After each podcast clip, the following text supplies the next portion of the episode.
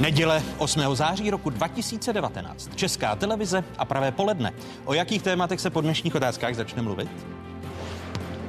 Pana premiéra,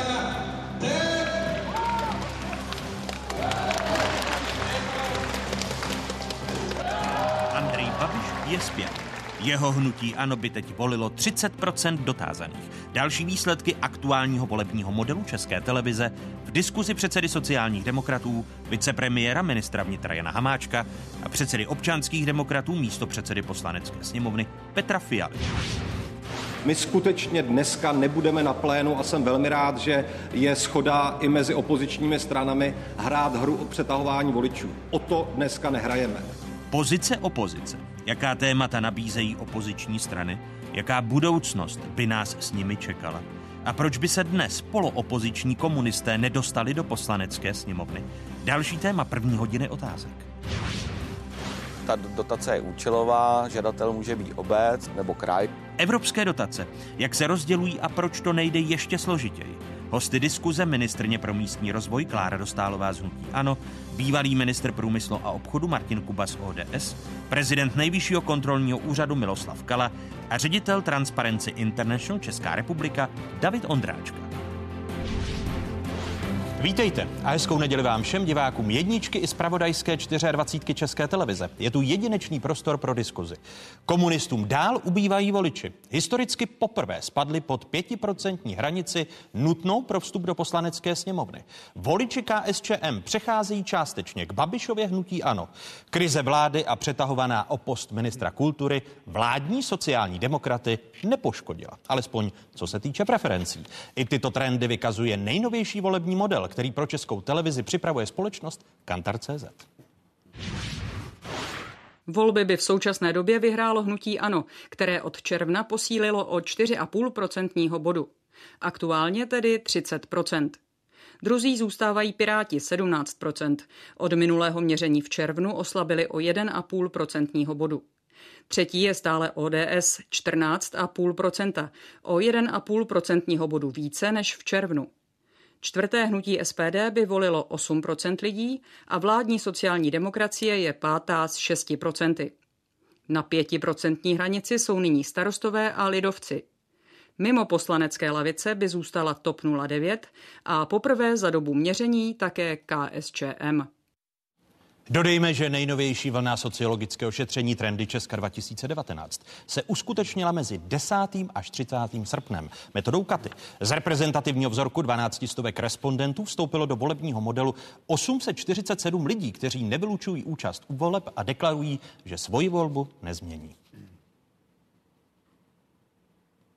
Se eh, našlo jenom velmi málo respondentů takových, kteří se přihlásili k tomu, že jsou buď to novými nebo staronovými eh, hnutí, eh, voliči hnutí ANO.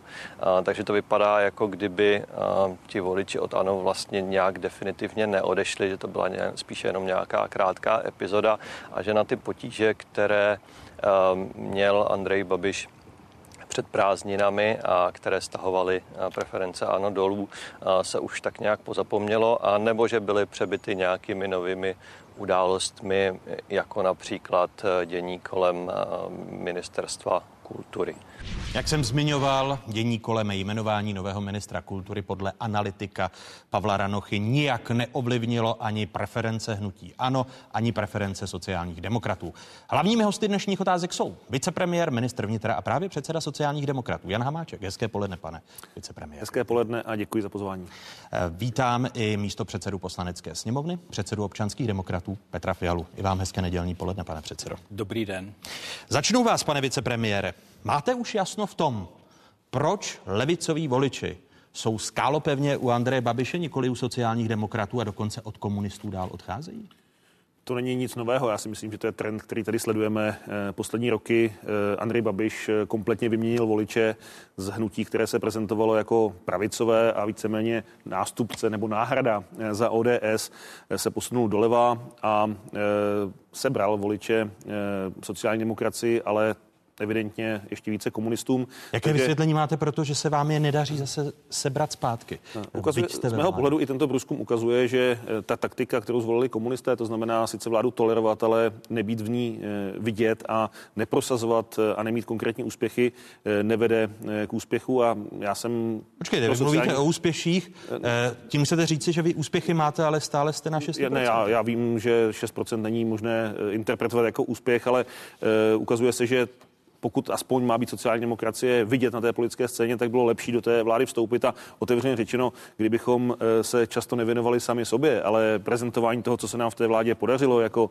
eh, obnovení proplácení prvních třech nemocenské, rodičovský příspěvek, eh, nárůsty důchodů, teď velká bitva o platy ve státní správě, tak to by bylo, bylo by to pro sociální demokracii jednodušší a byla by srozumitelnější voličům, než když každé předsednictvo hlasujeme, jestli v té vládě máme zůstat či nikoliv. Já myslím a doufám, že to máme za sebou a že ten podzim věnujeme právě tomu, abychom lidem ukázali, co jsme pro ně ve vládě dokázali. A Konec konců... že Andrej Babiš si ku příkladu zvýšení důchodu a tyto věci prodá sám. To znamená, lidé dělat, raději musíme budou dělat všechno proto a já to velmi uh, intenzivně dělám i tady, aby bylo jasné, že navýšení důchodu to je práce Jany Maláčové, rodičovský příspěvek jsme odbojovali my, uh, dalo to obrovsk, obrovskou práci. Teď eh, eh, jsme, si, jsme vybojovali tu bitvu o státní rozpočet, kdy nám bylo tvrzeno, že eh, budeme rozhazovat. To nebyly peníze pro sociální demokracii. My jsme si nechtěli odněst 20 miliard do lidového domu. To byly peníze pro policisty, pro hasiče, pro pracovníky sociální službách. spokojen se státním rozpočtem. Není to tak, že spíše odbory hájí ta levicová témata, než vy ve vládě? Ku příkladu, když jsem odbory, o tom odbory, řeč? odbory nejsou ve vládě, my s odbory velmi intenzivně ano. spolupracujeme. Konec konců, my se k tomu asi dostaneme i v té situaci ve zdravotnictví vedeme velmi intenzivní komunikaci s eh, odbory a chceme eh, tu věc řešit na koaliční radě, protože zdravotnictví se nám propadá do velkého problému. Takže z mého pohledu sociální demokracie musí více akcentovat to, co v té vládě dělá, ne to, eh, jaké problémy má sama, sama ze sebou. A to já doufám, že teď na podzim zvládneme. Když se budeme bavit o věcných tématech, stagnace preferencí občanských demokratů i pirátů z těch dlouhodobých trendů. Není to tak, že voliči nejsou schopni ve vás vidět silnou alternativu vůči Andrej Babišovi, proto stagnujete? No já se radši bavím o reálném světě, reálném vesmíru než virtuální vesmíru. Tohle je virtuální vesmír. V tom reálném vesmíru, což jsou třeba evropské volby, jsme se výrazně přiblížili Andrej Babišovi a zkrátili ten náskok. A navíc bych řekl, že Eh, dvě hlavní opoziční strany, tedy ODS a Piráti, výrazně přečíslili hnutí ano. Ale když bych zůstal u toho virtuálního vesmíru, tak eh, i z těch průzkumů vidíme, že zatímco v roce 2017 ve volbách eh, ODS a Piráti měli zhruba dvě třetiny hlasů hnutí ano, tak, nebo procent, tak dneska bychom hnutí ano porazili. A to je, to je vidět dohromady. A to je vidět, že tu začíná výrazná změna. A nezapomeňme na jednu věc, a ta je naprosto zásadní. Andrej Babiš koncentruje takovou politickou, mediální a ekonomickou moc jako nikdo polistopadové historii České republiky a jako nikdo v Evropě. S takovým soupeřem bojujeme. A když se podíváte... Pane předsedo, ale zjevně to lidem nevadí. Eh, proto se ptám na tu opoziční alternativu. A, a na to vám ještě odpovím. Ano. Lidem to sice nevadí, ale když se podívám do zahraničí na podobné případy slabších koncentrací moci, jako byl třeba Fico na Slovensku nebo je Orbán v Maďarsku, tak ti dosahovali za podobné situace přes 40, přes 50 To, že Andrej Babiš má 30, je i zásluha opozice a toho, že dokážeme tomuto oligarchovi a této mega koncentraci moci nějakým způsobem čelit. A to je důležité. A já lidem garantuju, jsme v půlce volebního období. My tu změnu přineseme. Máme před sebou ještě dva roky, když se mě někdo ptá, no jak to, že ho neporážíte už teď v tom virtuálním vesmíru, v těch průzkumech, no tak je, je necelé dva roky u vlády, ekonomice se nesmírně daří, on toho využívá, vede mega kampaň, má neuvěřitelnou koncentraci moci, jaká nemá v Evropě obdoby, ale dokážeme se mu přibližovat. Ale A jsem připraven, že ta změna proč, přijde. Proč vy nevyužíváte ku podivu jako opozice těch slabin, jako je neschopnost na ministerstvu dopravy, Využíváme. Eh, kdy jsme se v tomto týdnu dozvěděli, že zatímco Dan Ťok, ministr dopravy, v souvislosti s dostavbou severní části Pražského okruhu zmiňoval rok 2024. Jeho nástupce, eh, pan ministr Kremlík, mluví už o roce 2020 6. To znamená, no. opět to o dva roky odsouvá. A to je jedno z velkých témat, se kterým já opakovaně vystupuji a jedna z velkých, z velkých infrastrukturních zločinů této vlády je, že za poslední rok postavili 4 kilometry, necelé 4 kilometry nových dálnic, jak nám říká zpráva Nejvyššího kontrolního úřadu,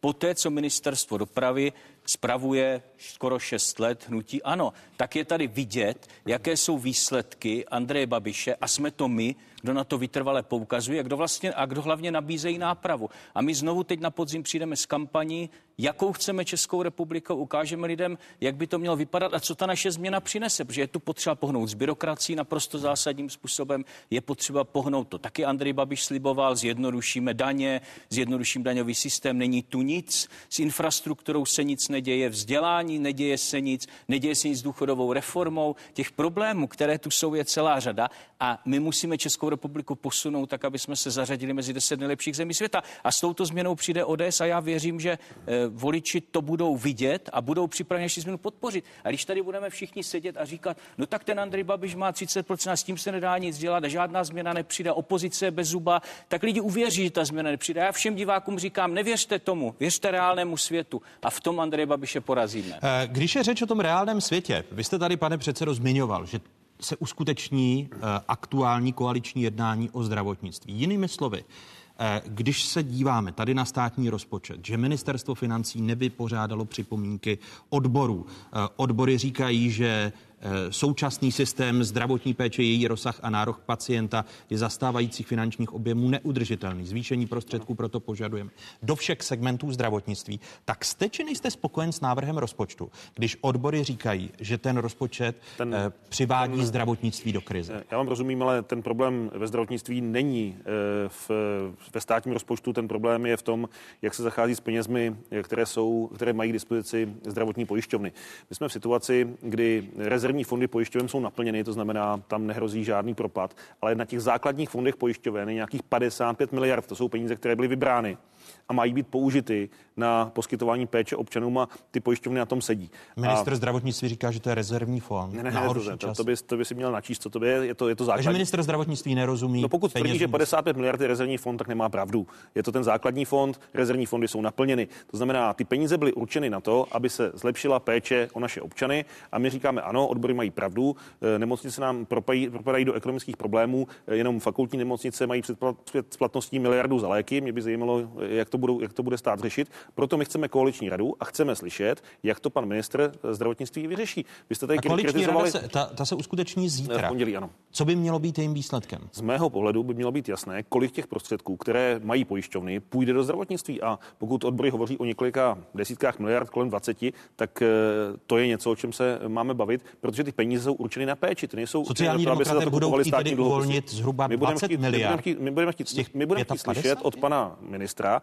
jak to má vymyšleno a pokud nepřijde s nějakým jiným nápadem, který to vyřeší, tak říkáme, že pokud máme 55 miliard k dispozici, tak aspoň část těch peněz by mělo jít do toho systému a mělo by zkrátit čekací lhuty, mělo by vylepšit pracovní podmínky eh, doktorů a sestřiček. Prostě nemůžeme dovolit, aby nám ty nemocnice skolabovaly. A já nevím, jestli pan ministr jezdí nebo nejezdí po České republice. Já když vidím, v jakém stavu ty špitály jsou, přesto jak, jakou práci tam odvádějí doktoři a sestřičky a další, další personál, prostě nejsou peníze a pojišťovny ty peníze nemají. No, a jak to máte vymyšleno vy z těch 55 miliard? Doporučíte na koaliční Já si myslím, že to, co chtějí odbory, to je kolem těch 20 miliard, je, je suma k jednání, ale zase... Ne, a vy já, toho to zase není, couvnete ne, jako ne, vždy? Ale tak, zase, pane, pane redaktore, zase couvnete. Tak eh, my říkáme, že eh, toto je odpovědnost ministerstva zdravotnictví pana ministra Vojtěcha, tak ať to buď vyřeší, nebo ať jde cestou, kterou navrhujeme my. Třeba má nějaký lepší plán. Já si to nemyslím. A, a nebo ať, ať hnutí ano najde nějaký jiného ministra. Na, na dopravě pan, pan, pan premiér nás kritizuje, že sociální demokracie posílá lidi do funkcí, které má prověřené, to znamená většinou členy sociální demokracie. Jasně, taky už mají třetího ředitele na ŘSD, protože ty dva nějak neuspěli. Takže my tam posíláme lidi, od kterých víme, co můžeme čekat a ne, ne, nejdeme no, systémem pokus jestli, jestli ku příkladu personální rozvrat na ředitelství silnic a dálnic, eh, neschopnost současného ministra dopravy, který posouvá termíny směrem do dozadu ještě, příkladu můžu, eh, okruhu. Klasický příklad bylo jednání o kamionech. Tak pan premiér svolal jednání o kamionech s tím, že se budeme bavit s ministerstvem dopravy, jak to udělat, že tam jsou nějaké spory. Řekl svoji představu a my říkáme děkujeme, pane ministře. Toto říká, eh, pane premiére, toto říká ministerstvo vnitra už rok. Jediný problém je, že to ministerstvo dopravy není schopné zajistit. No ale nakonec debaty... to vyzní tak, že vy nejste schopni jako ministerstvo vnitra a policie usměrnit dopravu ale na D1 ale pozor, dopravu usměrňuje ministerstvo ano. dopravy dopravními značkami. Eh, kdyby, kdyby nebylo součinnosti policie, tak už vůbec nejsou ty značky stop proti směru. O tom ministerstvo dopravy básnilo dva roky. Mimochodem vymyslel to Tomáš Lerch, bývalý šéf dopravní policie. Takže eh, vždycky je dobré se podívat, kdo má jaké kompetence. My máme policisty, ale za značky jsou zodpovědní na ministerstvu dopravy. Se rád budu bavit do dopravy, ale ještě bych se rád vrátil k tomu zdravotnictví. To mi připadá důležité. Tak zaprvé je potřeba připomenout, že za těch posledních šest let eh, to byli i sociální demokraté, kteří čtyři roky řídili tento rezort. A pak ale poslední, poslední najednou, reformní kroky dělal ministr Ludvík. Najednou pamatujete, že tam je nějaká krize. Já souhlasím s tím, že ten zdravotnický systém je v problémech, ale nevyřeší to 25 miliard. Vy byste neumalňoval, pane mimochodem, mimochodem, počkejte, musí se, musí se udělat. No, tak, tak to. Ty rezervy vypadají vysoce, to je nějakých 15%, jenomže v předkrizové době to bylo 20% a e, z toho můžeme usoudit, že ten systém je méně stabilizovaný a méně připravený na případnou recesi. Ale přece v tom zdravotnictví jsou jiné problémy, systémové, které nikdo neřeší. Já budu jmenovat jenom tři. A to je netransparentní financování. Každý rok se tady dohaduje úhradová vyhláška. My jsme přesvědčeni o tom, že by se mělo přejít k jasným pravidlům financování, třeba k úhradovému zákonu, ale něco, aby to bylo úplně jasné, bylo to transparentní. Schválně používám tohle moderní slovo, to, tohle modní slovo. Druhý problém, který tam jednoznačně je, je otázka kvality péče. My nemáme žádná kritéria pro to, co je kvalitní péče ve zdravotnictví, kdo ji vykonává, co to stojí. A to je potřeba udělat. Čili transparentnost kvality, kterou musí znát občané, aby si podle toho taky mohli vybírat. A třetí problém, který zmíním, je vzdělávání lékařů. To je velký problém, není dobře nastaveno, trvá dlouho, nemá jasná pravidla, kvůli tomu mladí lékaři odcházejí do zahraničí, kde si snadněji udělají to studium postgraduálně a získají tu kvalifikaci. To si myslím, že je problém, se kterým je potřeba něco dělat. A zase je to jak z důchody. Ano, je správné přidávat důchodcům, je to správné, ale současně je potřeba pracovat na tom, aby lidé pod 40 let měli taky důchod. A je potřeba přistoupit penzijní reformě. To vláda nedělá. Stejně tak ve zdravotnictví. Dobře, nalije se tam 25 miliard. A co bude za rok? Je potřeba udělat další kroky k tomu, aby se ten systém spravil. Upozorňují nás na to všichni, nejenom zevnitř máme analytické studie z České republiky, máme i ze zahraničí informace o tom, že ten náš zdravotnický systém je v téhle podobě neufinancovatelný, neudržitelný. Proto ty změny musíme provést. My Já se... jsem tady tři jmenoval, které jsou nutné, na které jsme My se ještě ke zdravotnictví vrátíme. Eh, zůstaneme-li u nálad voličů, nespokojenost voličů, KSČM s politikou strany, kterou volili, pokračuje. Po evropských volbách, kdy se komunisté jen tak tak dostali do Evropského parlamentu, spadly poprvé preference komunistů pod 5% při možných volbách do poslanecké sněmovny. Podrobnosti v rozhovoru pro dnešní otázky opět vysvětluje spoluautor sociologického šetření Trendy Česka 2019 Pavel Ranocha. Když se podíváme na ty odlivy od voleb, tak celé dvě třetiny z nich jsou lidé, kteří tehdy KSČM volili, ale dneska už by k volbám nepřišli. A pouze třetina tvoří lidé, kteří eh, by se přiklonili k jiné straně, nejčastěji k ANO.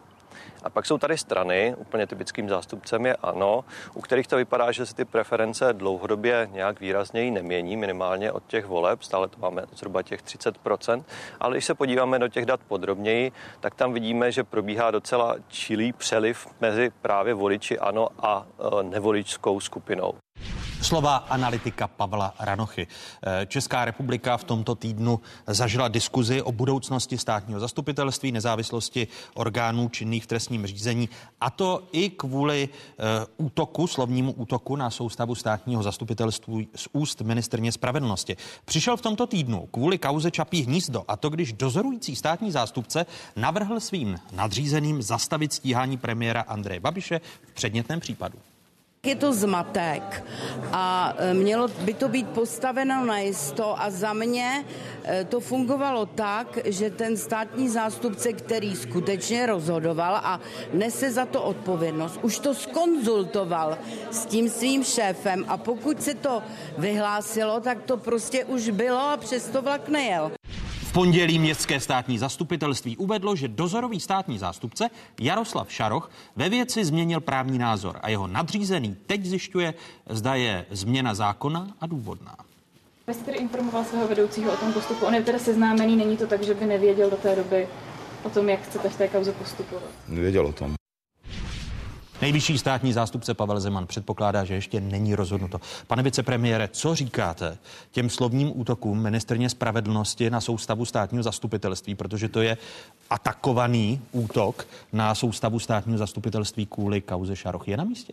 Eh, obecně platí to, že politici by neměli útočit na státní zástupce ani na soudce a měli bychom se vybrovat toho, že budeme kritizovat eh, náš justiční systém jenom proto, že se nám nějaký rozsudek nelíbí. Tak buď mu věříme, říkáme, respektujeme jakýkoliv rozsudek, anebo mu nevěříme a má, pak se máme shodnout na nějakých změnách. Ale... Marie Benešová z pozice bývalé nejvyšší státní zástupkyně říká, takhle to za nás nebylo, proti tomu se ohradila Unie státních zástupců. Eh, já si myslím, že znovu, znovu eh, není možné spochybňovat ten systém, protože pak už eh, lidé nebudou věřit ničemu. Vy mu to, to, co se, já tomu systému věřím, také se mi každý rozsudek nelíbí, to je přece logické, ale tomu systému jako celek věřím.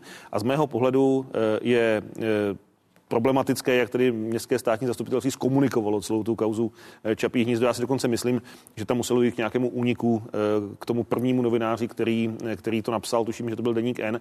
A pak Podle už... vás to byl řízený únik? To ne, ale, ale evidentně to, co se objevilo v tom mediálním prostoru, neodpovídalo realitě. Tady my jsme to komentovali, všichni nám telefonovali, říkali, co říkáte tomu, že zastavili stíhání Andreje Babiše. Pak se ukázalo, že to je pouze právní názor dozorujícího státního zástupce, který podléhá nějakému přeskumnému procesu, ale my jsme všichni den odpovídali na otázky, co říkáme tomu, že to bylo zastaveno. Takže tam to městské státní zastupitelství nezvládlo. Nicméně věřím, že ta situace se celá vysvětlí, tak jak ten spis bude přeskoumáván, tak snad konečně padne verdikt, protože to je to hlavní. My jsme tady v nějakém váku, pořád čekáme, jak to dopadne a všem by se ulevilo, kdyby to dopadlo už nějak. Ať tak nebo tak, ale aby se jasně řeklo, ten trestný čin se stal, policie má dost důkazů na to, aby to poslala soudu, nebo prostě se nepodařilo skromážit tolik důkazů, které by u toho soudu obstály a to, to řízení se zastavuje, nebo se to může vrátit policii. Ale nejhorší je to vákuum, kdy čekáme a každý tady šíří konspirační teorie, my na to pak musíme odpovídat. Pane předsedo Fialo, jsou na místě ta kritická, opětovně kritická slova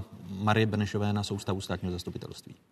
Tak zaprvé, a to je v tomto důležité, je prostě vůbec smutné, že máme premiéra, kterým se nějakým způsobem musí zabývat policie a státní zastupitelství a já doufám, že to není něco, na co si zvykneme, že to jenom intermeco, které bude, bude posléze zapomenuto. A Předtím ta dru... jsme měli Petra Nečase, a, ta, a ta druhá věc, státní zastupitelstvo ta, a policie ta, ta, ta druhá věc, ta dru... no to je ale úplně jiná kauza. Petr Nečas nebyl ve funkci jako obviněný a, a, a s návrhem na, na obžalobu. Ale to teď nechci říkat, jo, myslím, že ty příklady, že ty příklady nesedí omlouvám se, tady máme úplně jiný případ a ten je důležitý a to je za druhé, že se teď děje to, co eh, před čím jsem varoval, že totiž, když byl vyměněn minister spravedlnosti ve chvíli, kdy policie navrhla obžalobu eh, pana premiéra, náhle a bez velkého vysvětlení byl vyměněn. A kdy tady premiér masivně mediálně provádí kampaň, že to je účelovka, kampaň, že to je všechno vykonstruované a spiknutí, no tak to samozřejmě vyvolává nedůvěru, zvlášť v případě, pokud to dopadne tak, jak je nám naznačováno, že tedy nakonec premiér e, obžalován nebude. A já si myslím, že toto poškození, a veřejnost, vidíme, že část veřejnosti prostě si nemyslí, že takhle by dopadl řad, řadový občan, pokud by stál ve stejné situaci. A to já považuji za nesmírně vážné. To ochla, oslabování důvěry v právní stát je nesmírně vážná věc. A může za to premiér jednak tím, že lpěl na funkci ve chvíli, kdy byl e, obviněný a za druhé tím, že vyměnil ministra spravedlnosti ve chvíli, kdy mu hrozila obžaloba a za třetí tím, že neustále v médiích spochybňuje činnost orgánů v trestních řízení. Já teď, tohle dělat, teď, promiňte, tohle dělat nebudu, teď premiér, nebudu komentovat teď premiér, státních zastupitel. Teď nejen premiér, ale i prezident republiky eh, chválí eh, státního zástupce Čarocha, oceňují jeho odvahu. Ale chválí ho za něco, co nikdo z nás ne- neviděl. Neviděl a to je právě to. Přece nemohu státní zástupce haně, když se mi to nelíbí a no, pak je chválí, když se mi to líbí. Já mimochodem, komentář politiků vůči rozhodnutím soudu, státních zastupitelství eh, a tak dále, když mě to připadá divné, považuji za opravdu úpadkové stádium demokracie. Toho se máme a vyvarovat. a v tom, máme se toho vyvarovat. V této fázi teď jsme. Úpadkové stádium demokracie. Eh, ne, ale budeme-li to komentovat, tak se tam dostaneme. Já to komentovat nebudu. Já opravdu mám důvěru v naše orgány, justiční a eh, státní zastupitelství a prostě věřím, že, že dělají svoji práci. A eh, budu se snažit o to, aby důvěra v ta, ten trestní postup byla i u veřejnosti, protože jinak se dostaneme do opravdu tragických konců a budeme mít problémy s naší demokracií, ale i s, s elementární důvěrou lidí v to, že to je spravedlnost. A to je přeci něco nesmírně důležitého. Já s panem předsedou souhlasím, ale pan předseda Fiala v tomto postoji je taková bílá vrána. Není, tady jsou politici, kteří komentují úplně všechno. A moje zkušenost jako ministra vnitra je v tom, že my jsme každou personální změnu na policii museli vysvětlovat tím, jestli to náhodou není způsobeno tím, že chceme ovlivnit eh, Čapí hnízdo, výměna policejního prezidenta, změna policejního ředitele v Praze, další personální přesuny. Takže politici se nechovají všichni jako Petr Fiala a bohužel cokoliv co se děje v tom, v tom systému, tak komentují a pak, pak ty lidi jsou, jsou znejistěni. Já bych... Počkejte, ale pak, jedna věta, pane ministře, ale tohle souviselo s tím, co nemá být, že trestně stíhaný člověk je předsedou vlády. Tak, Protože u toho předsedy dobře, vlády vzniká podezření, to je, že to do toho věc, může zasahovat. To je bohužel věc a... Andreje Babiše, který i přes ta vyjednávání, která jsme vedli, odmítl pustit na premiérskou funkci někoho jiného a byla to jeho zásadní podmínka pro fungování této koalice. Takže to je odpovědnost nutí ano, koho si tam dala. ale já se na to dívám z hlediska právního státu, z hlediska důvěry veřejnosti a to. Promiňte, ale když jsme u toho právního státu, tak prezident republiky, krom toho, že ocenil eh, státního zástupce Jaroslava Šarocha eh, za jeho postoj v kauze Čapí hnízdo, eh, tak se domnívá, že by ta zpráva, ta jeho zpráva měla být veřejná. Eh, co říkáte tomuto požadavku, když stále máme ještě v právním řádu, že trestní řízení je neveřejné, pane ministře? No, teď eh, pokud se nepletu, tak pokud rozhodne eh, státní zástupce o tom, že zastaví stíhání, tak to musí odůvodnit a eh, ten materiál eh, je k dispozici. Když došlo k zastavení, v této kauze se zastavovali vlastně obvinění pana Faltínka ještě někoho, tak tam to odůvodnění bylo. Dokonce tam pan státní zástupce Šaroch upozorňoval, že může dojít k zastavení i u dalších osob v případě, že policie nedoplní. Takže já si nedokážu Takže představit, také jste proto, aby to bylo já si nedokážu představit, že, no říkám teď, tam musí to být zveřejněno ve chvíli, kdy, kdy padne nějaké rozhodnutí. Pokud padne rozhodnutí i v té aprobaci, to znamená, pokud městské státní zastupitelství řekne ano, my se stotožníme s názorem dozorujícího a zastavíme to, tak pak tam nemůže být napsáno zastavili jsme, tam musí být odůvodnění a musí, musí lidem říci, proč to udělali a proč pan dozorující státní zástupce protože on je pánem toho trestního řízení. Policii instruoval, věděl, kudy ta policie jde, policie postupovala podle jeho pokynu a pak tedy musí, musí říct, jestli teda těch důkazů bylo málo, jestli podle jeho názoru to nestačí na obžalobu, to musí vysvětlit. To není možné nechat vyset ve vzduchu prázdnu. Ono v této rozitřené atmosféře kolem Čapího hnízda, kterou sledujeme už eh, několik měsíců, respektive čekání na ten samotný verdikt, obžalovat, neobžalovat, tak se rozhoduje o tom, jak bude vypadat soustava státního zastupitelství v České republice. Ministerstvo dalo na konci června do připomínkového řízení, rozumějme ministerstvo spravedlnosti, a jaké jsou hlavní výhrady k ministerské novele od státních zástupců? Nejen nejvyšší státní zastupitelství kritizuje, že ve výběrové komisi je majorita členů jmenovaných ministerstvem spravedlnosti. Funkční období nejvyššího státního zástupce je dle novely sedmileté, přitom u předsedů nejvyšších soudů je mandát desetiletý. A úplně mimo systém je podle nejvyššího státního zastupitelství přechodné období pro nejvyššího a vrchní státní zástupce. V souvislosti s tím eh, se domnívám, že jsou špatně nastavena přechodná období, která eh, zavánějí tím, eh, že v podstatě se ministerstvo chce hodně rychle zbavit tří představitelů státního zastupitelství, to znamená nejvyššího státního zástupce a obou vrchních státních zástupců. Tím mají jakoby zvláštní separátní přechodné ustanovení, takže budou končit poměrně relativně rychle po účinnosti zákona. Slova Pavla Zemana do dvou let od účinnosti zákona by tak ve funkci měl skončit nejvyšší státní zástupce právě Pavel Zeman a do tří let šéfové vrchních státních zastupitelství Lenka Bradáčová a Ivo Ištván. Už jste si v koalici vyříkali ty podrobnosti, protože vy jako sociální demokraté jste dávali také ne, najevo nespokojenost eh, s novelou zákona o státním zastupitelství, která je před námi, pane vicepremiér. My jsme si to nevyříkali, paní ministrině zná náš názor a dokud se nedohodneme, tak eh, ten zákon neprojde jako koaliční. To znamená, eh, my v případě, že bychom se nedohodli a eh, ty výhrady, které tady padly, jsou i výhradami, které má sociální demokracie. Když to velmi zjednoduším, ten návrh je cestou, jak vyměnit eh, státní zastupitelství během dvou, během dvou let a to si myslíme, že není úplně příspěvek ke stabilitě.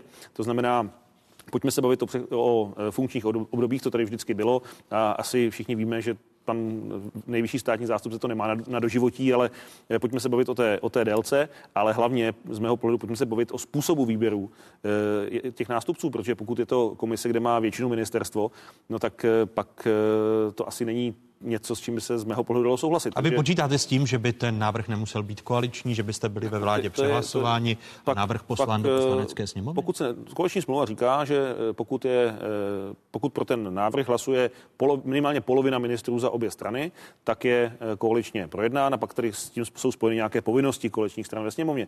Pokud se na tom nedohodneme, tak naši ministři to nepodpoří a půjde to do sněmovny jako nekoaličně dohodnutý návrh a pak bude záležet na tom, jak se poskládá případná koalice ve sněmovně. Ale znovu říkám, my máme problém s tím složením výběrových komisí, máme problém s tím, jak rychle jsou tam eh, naplánovány ty odchody a tudíž v tom asi souzníme se státním zastupitelstvím. Kdy čekáte a koaliční schůzku na toto téma?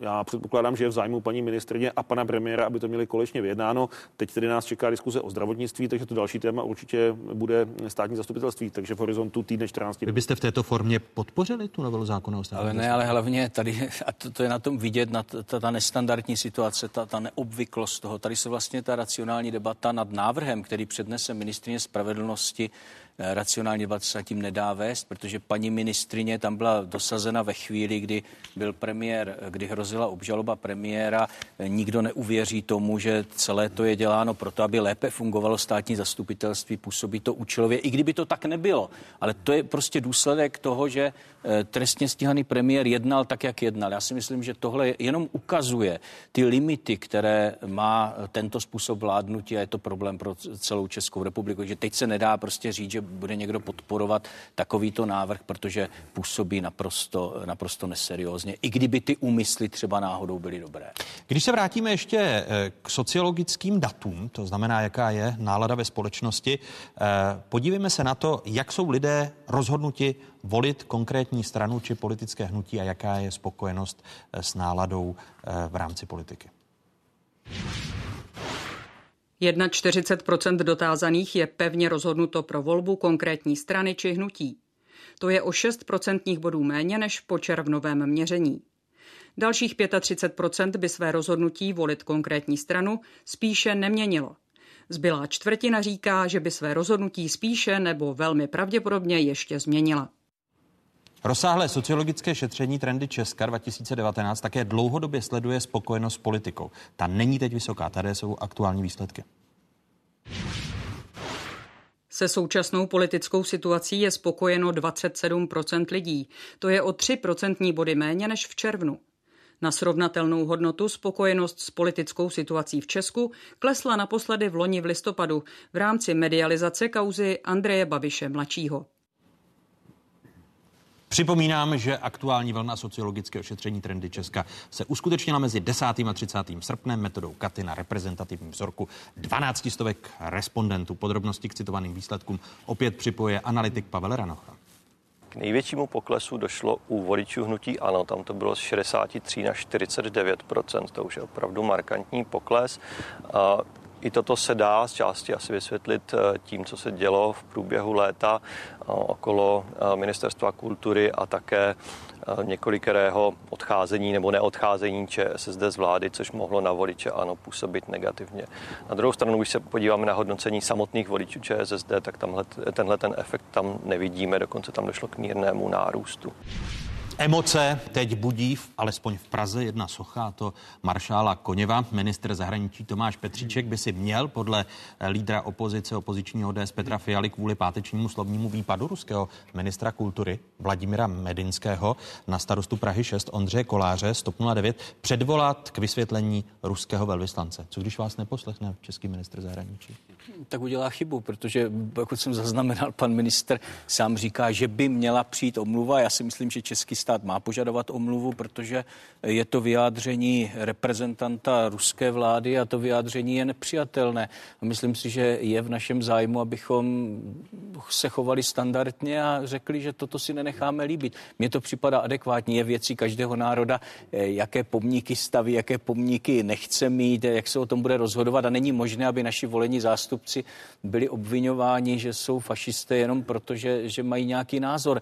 To si myslím, že vyžaduje omluvu a je potřeba, aby s námi jednala i velmoc důstojně, tak jak se to sluší vůči nezávislému státu. A je na místě zahalovat sochu maršála Koněva? Berete to spíše jako součást historické falzifikace, protože ta socha byla dodána na to místo v 80. letech a maršál Koněv má za sebou víc než pohnutou historii. Je zajímavé, že eh, ani 50. ani v 60. letech Koněvovi vlastně ta socha nebyla v Praze vstyčena. Ano, Koněv je velmi problematická postava, ta socha tam je a teď vznikla veřejná diskuze a to musíme respektovat a těch řešení, co s tím udělat, je celá řada a mně se třeba teď líbilo, jsem šel jsem do jak jsem četl nápad eh, mého kolegy Jana Zahradila, který žije na Praze 6 a který říkal, tak dobré by bylo, kdyby sochu převzalo ministerstvo obrany, umístilo ji někam, kde e, může stát, ale současně nebude na tom veřejném prostoru, kde vlastně i v Praze 6 nechtějí. To je třeba jedno z racionálních řešení, ale může jich být spoustu. Co je pro mě důležité, je, že to je naše věc. My si to musíme v České republice rozhodnout. Lidé na Praze 6, ať si to rozhodnou, ale ať nás tady neobvinuje nějaký cizí stát, že jsme fašisti kvůli tomu, že sochu takto problematického, mm. eh, takto problematického člověka část Pražanů prostě nechce mít na svém území. A vy, pokud byste měl hlasovat v referendu o tom, co s tou sochou, chtěl byste jí mít na Praze 6 ve veřejném prostoru? Ne, nechtěl, to je můj názor. Já si myslím, že Eh, maršál Koněv eh, je spojen s tak problematickými věcmi, například v roce 56, že eh, není důvod, aby tam tato socha, tato socha stála. Bavil jste se se svým stranickým kolegou, pane vicepremiére a pane ministře, to znamená s Tomášem Petříčkem, bude požadovat omluvu a je na místě si kvůli slovnímu výpadu ruského ministra kultury Medinského předvolat k vysvětlení ruského velvyslance? Tak za prvé, eh, pan ministr eh, kultury Ruské federace slovy Žaka Širaka, Širaka promeškal příležitost mlčet. Já si myslím, že mu do toho nic není a takovéto eh, výroky na Českou republiku a volené představitele, byť samozprávy jsou zbytečné a celou tu věc komplikují. Tomáš Petříček už řekl, že by omluva pana ministra kultury tu věc Eh, vylepšila nebo že by byla posunem. Jestli, to není možné čekat. Eh, jestli to bude formou předvolání ruského velvyslance, proč ne? Já si myslím, že si určitě mají co říci. Takže potud myslím, že Ruská federace šlápla vedle a ten komentář opravdu byl naprosto zbytečný a urážlivý. Eh, co týká samotného merita věci a pomníku Koněva, mě fascinuje, že v Praze eh, v létě 2019 je největší problém koněv. Já, já bych řekl, že problém Promiňte, je on je doprava. delší dobu. On je delší Dobře, dobu. Ale tak kdyby, kdyby, kdyby praští politici věnovali stejné úsilí řešení metra nebo bydlení v Praze, eh, kdyby nevymýšleli nesmysly jako spoplatnění eh, nebo míto na jižní spojce, tak by to asi bylo smysluplnější. Koněv z mého pohledu bourat pomníky této době je trošku pozdě, to jsme si měli říci dříve a já jsem zásadně proti nějakému přepisování historie, ať se o tom baví historici. Z mého pohledu jasně Koněv je problematická osobnost, jeho role v 650. v Maďarsku. Promiňte, pane vicepremiére, vy nevnímáte stranu... alespoň podle, když vezmu třeba historika, filozofa a docenta českých dějin na Univerzitě Karlově, Petra Hlaváčka, tak on říká, že právě ta socha sama a její umístění eh, v 80. letech na to veřejné já před, prostranství já je že, přepisem historie. Ale já předpokládám, vy jste se divili, že, že nepostavili sochu Koněvovi v 50. letech, tak pokud vím, tak sochy se staví těm, kteří už jsou po smrti a Koněv se eh, těšil dobrému zdraví, takže byl postaven v 80 letech. Já to beru v Sovětském jako, svazu já to i u nás jako, se stavěly uh, sochy já, já to beru, uh, ve 40. na konci 40. a 50. Bohrali, letech. Ano, ano. Eh, já to beru tak, že, že, že, to je nějaká součást historie a, a za mě stačilo tam dát ty vysvětlující tabulky. Ty jsou podle mě jasné.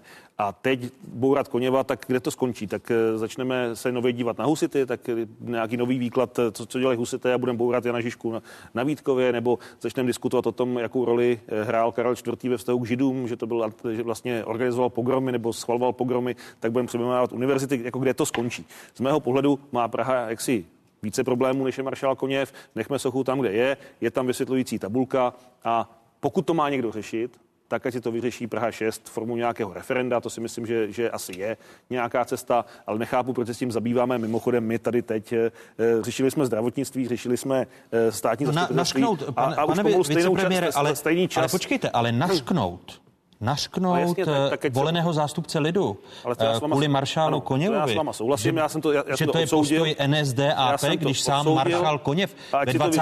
letech spolupracoval s Němci. A jenom, já, já, to, já to, pan, pan pardon, ministr s velvyslancem. S panem Hamáčkem jako historik úplně nemohu souhlasit s těmi jeho příklady z minulosti, ale dobře.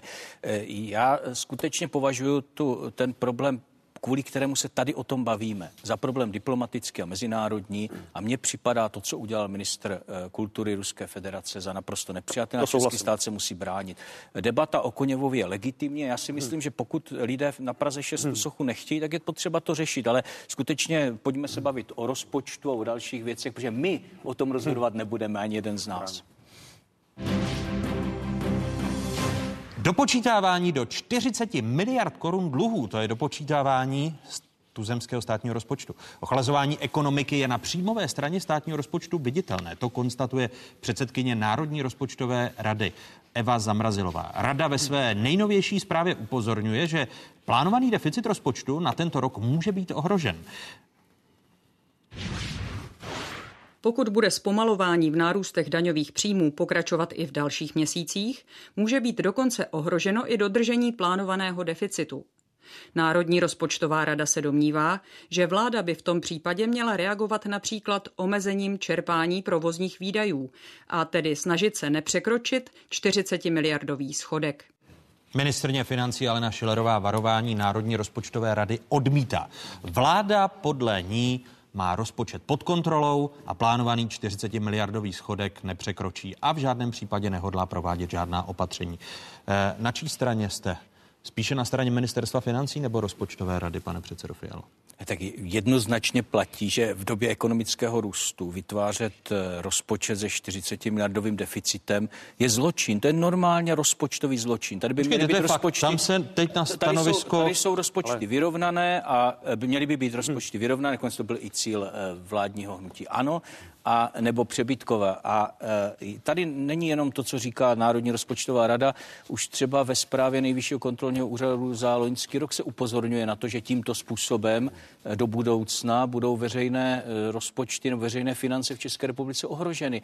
My dlouhodobě říkáme, že rozpočty v době ekonomického růstu mají, vyro, mají být vyrovnané a nejen, že to říkáme. My každý rok v poslanecké sněmovně jako jediní předložíme návrh na to, kde těch 40 miliard získat, aby ten rozpočet rozpočet byl vyrovnaný. A uděláme to i letos, protože, jak říkám, to je rozpočtový zločin. Kromě toho infrastrukturního zločinu, že se tu nestaví, tady máme i rozpočtový zločin, že v době ekonomického růstu máme rozpočet s tímto deficitem. To je naprosto neodpovědné a myslím si, že se to nedá ničím. Tak, tam se po třetí, po třetí a naposled, pane předsedo, v souvislosti s tím stanoviskem Národní rozpočtové rady, které je před námi. Měla by vláda korigovat letošní výdaje? Eh, nechme stranou, že je sněmovnou, většinou sněmovny schválen schodek a platí zákon o státním rozpočtu ve 40 miliard. Je v ohrožení ten schodek? Není. Mi odpovídá tak, tak to, Jan no, Hamáček počkejte, chop... počkejte, tak samozřejmě, když se podíváme na to, chopil. jak těch 40 miliard vzniká, tak eh, my jsme sledovali to divadlo, jak přicházeli ministři. Pardon, já ministři... bavíme o letošním rozpočtu. O letošním rozpočtu. O tom, ano. ano. O to, já no. čekám, zda mi Petr Fiala řekne, zda je spíše na straně Národní rozpočtové rady a sdílí její obavy Ale a měli by být vám to podva... říkám, sdílím obavy a ještě vám řeknu jinou obavu. Sledoval jsem, jak chodili ministři za, to bylo takové divadlo, za paní ministriní Šilerovou a vždycky přišli a ta sociální demokracie teda toho moc nedostala, ale... Dostali vždycky, jsme 15 miliard, ne, dobře, ale, ale tak vy jste chtěl třeba, vy jste chtěl třeba, eh, já nevím, pro ministerstvo vnitra 5 až 6 miliard, dostal jste 1,7, no dobře. Ne, dostal jsem 4,2. Ale, ale přišli, já přišli, dobré, přišli, přišli vždycky ministři a řekli, jak jsme našli miliardu 2, 3, 5, no tak se navýšil odhad příjmu státního rozpočtu a eh, tím se prostě udržel ten 40 miliardový deficit. A samozřejmě, že i ten 40 miliardový deficit je v ohrožení, no. protože se zbrzďuje ekonomika, ekonomika, všichni to vidíme, nejenom u nás, ale i v zahraničí. Ale počkejte, to nejpodstatnější je, vůbec se nemá sestovat rozpočet ze 40 Ale to už jste řekl dvakrát. Ale to je důležité. Ano, a mě strašně mrzí, že to vláda neposlouchá. Neposlouchá to a počkejte, ale to není jako, že na tím mávneme rukou. Já jsem nejdříve kladl, nejdříve jsem kladl otázku, nejdříve jsem kladl otázku, zůstaňme s dovolením dobře, u vymezení toho tématu. Letošní rozpočet, jeho plnění. Na to zněla otázka, pane předsedo. Já jsem přesvědčen, že letošní rozpočet dopadne dobře, že ty katastrofické scénáře, že neudržíme schodek, eh, se nenaplní a možná budeme v prosinci překvapeni, jaký je ten, jaký je ten výsledek. A i proto jsme byli schopni některé prostředky vyjednat v rámci eh, rezortu vedení sociální demokracií ještě na letošek. Například pro ministerstvo vnitra přijde miliarda korun ještě letos na nákup nových služebních vozidel pro policii. Já zítra ukážu novinářům na tiskové konferenci, v čem naše policie jezdí a v čem bude jezdit eh, od, od podzima. Takže to jsou prostředky, které ještě jsme schopni utratit tento rok. A i proto neplatí vaše číslo pro ministerstvo vnitra nějaká miliarda. Ve finále eh, jsme i s tím letoškem dostali 4,2 miliardy. A jak policie, tak hasiči jsou velmi spokojeni, dostanou novou techniku i e, výškovou techniku, peníze do provozu, takže nehrozí to, že budou prosit u hejtmanů, aby jim koupili naftu, protože pan předseda tady, pan předseda tady mluví jak kniha, ale jak je potřeba, šet, jak je potřeba šetřit, no ale potom je, já si počkám na, tu, na ten návod, návod, co máme udělat, ale jenom potom, když, když dojde na to hlasování no, ve sněmovně, já si pamatuju, když se, když se hlasovalo o navýšení důchodů, eh, tak, tak eh, ODS jako jeden muž hlasoval s vládní koalicí, když se hlasovalo o rodičáku, tak se ještě opozice předháněla, komu dát víc. Eh, takže to, je, to jsou takové ty teoretické věci, že ne, bychom ne, ne, měli ne. šetřit, ale potom, když přijde to... na téma, které zajímá voliče, tak abychom si neublížili, tak ještě obviníme tu vládní Jinými slovy, vy, myslí, vy myslíte, že to hospodaření... Ne, vy, vy, jste, vy jste pochopil tu otázku, což ano, mám radost, pane předsedo, po ale, pěti minutách. Ale ano, počkejte. To se nestydím. Já jsem prvně nechápal, já jsem si myslel, že se baví to rozpočet na příští rok. Ne, a teď vám Rád já se bavím o stanovisku Národní rozpočtové rady, ano, která říká, že, že no. může dokonce dojít k tomu ano. v souvislosti s plněním letošního státního rozpočtu, že by mohla vláda podvázat některé tak. výdaje, aby byl dodržen ten 40. Protože nejsem prorok, tak vám odpovím touto větou, citátem ze zprávy Nejvyššího kontrolního úřadu za rok 18.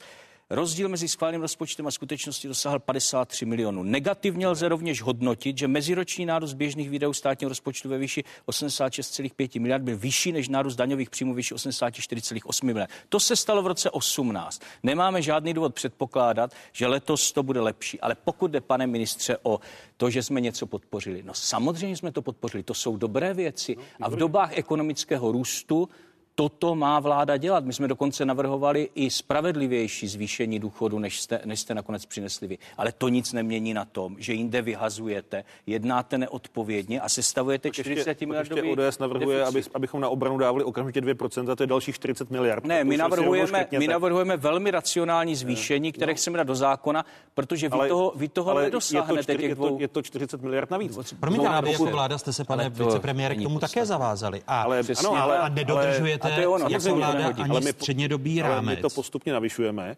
a ministerstvo obrany e, má problémy ty peníze utrácet. Ale jenom říkám, že ODS tady říká, že je zločin, my jsme zločinci, že tady sestavujeme schodkový rozpočet, ale jenom, že ale, jenom, zločin. Když, ale jenom když vezmeme tu jednu věc, kterou prosazují, to, to je ty, ty, ty 2% HDP na obranu, tak to je 40 miliard nahoru pro, my ukazujeme, pro jak to já se, já tu, ale tak já si, já si počkám, kde budete škrtat. No. Já možná, kdyby přišel váš nějaký odborník na vnitro, tak já mu to ukážu, jaké úspory jsme udělali, 4% eh, na eh, úřednicích, to je tak maximum, co se dá eh, na tom rezortu. Já mám dneska pan méně zaměstnanců. Premiér říkal 10%. 10%. Říkal pan premiér, 10%. Pokud bychom udělali 10%, tak nám skončí naše, naše, naše migrační politika. Ale samozřejmě, my jsme s tím taky velmi e, soupeřili a ve finále ty 4%, které jsme udělali, tak maximum možného.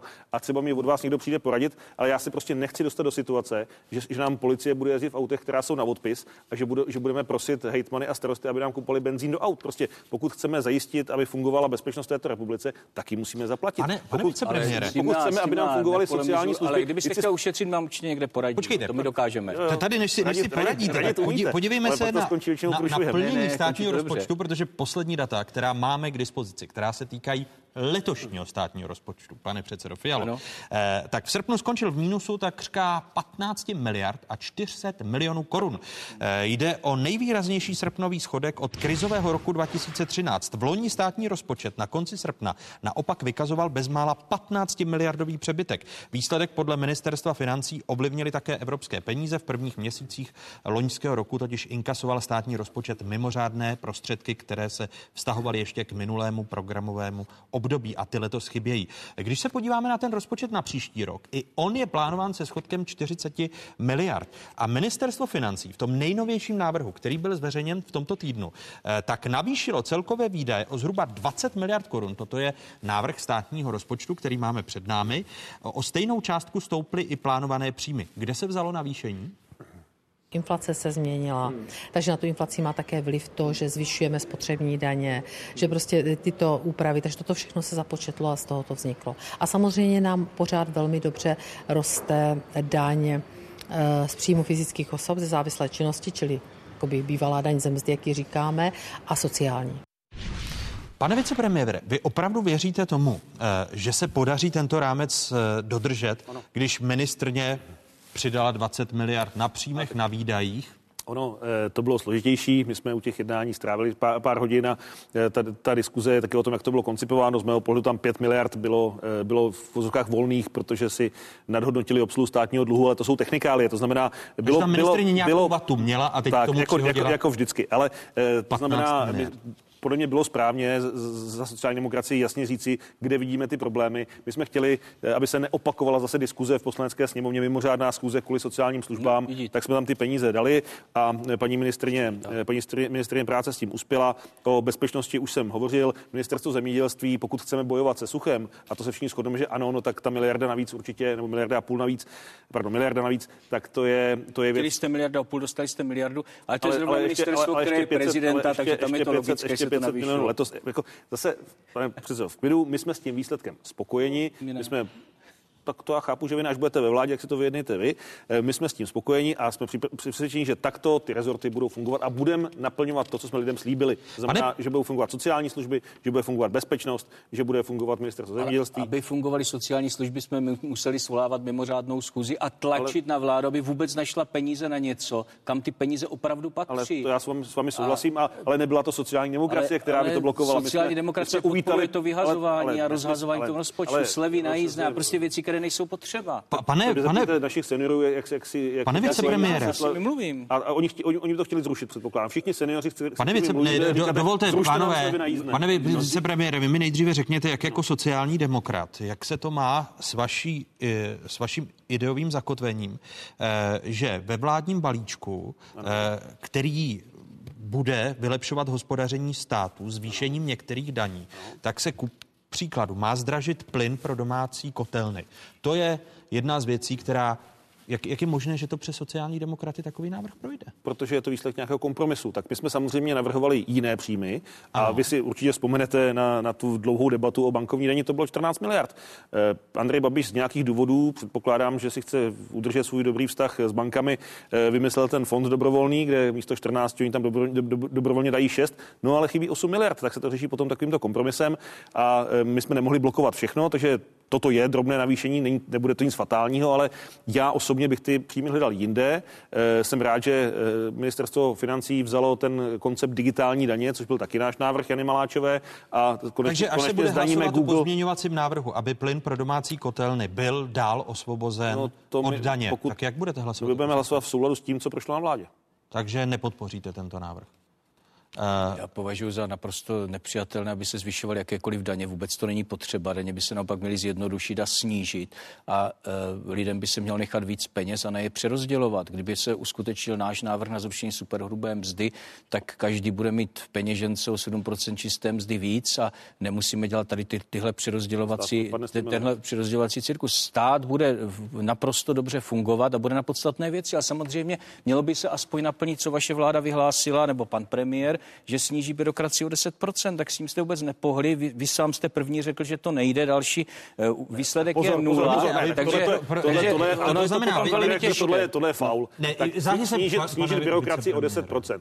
My, byrokracie se dá snížit tím, že budeme elektronizovat, že budeme zjednodušovat no. věci a to děláme na ministerstvu vnitra. Vemte si svoji elektronickou občanku, kterou určitě máte, připojte se k portálu občana a uvidíte, co všechno si můžete vyříct domova, ale říkat, že byrokracii zredukuje jenom tím, že vyházíme úředníky. Nejprve musíme elektronizovat a pak můžeme vyhazovat. Mohou ano. se dostat ještě s dovolením, že, abychom v online pánové, kontaktu s, abychom, jsme na 23. nebo 4. místě mezi zeměmi Zdanění plynu pro domácí kotelny. Zdanění plynu pro domácí kotelny, abychom tuto část dokončili. Vy tedy podpoříte ten návrh, aby zůstal Samozřejmě. plyn pro domácí kotelny osvobozen.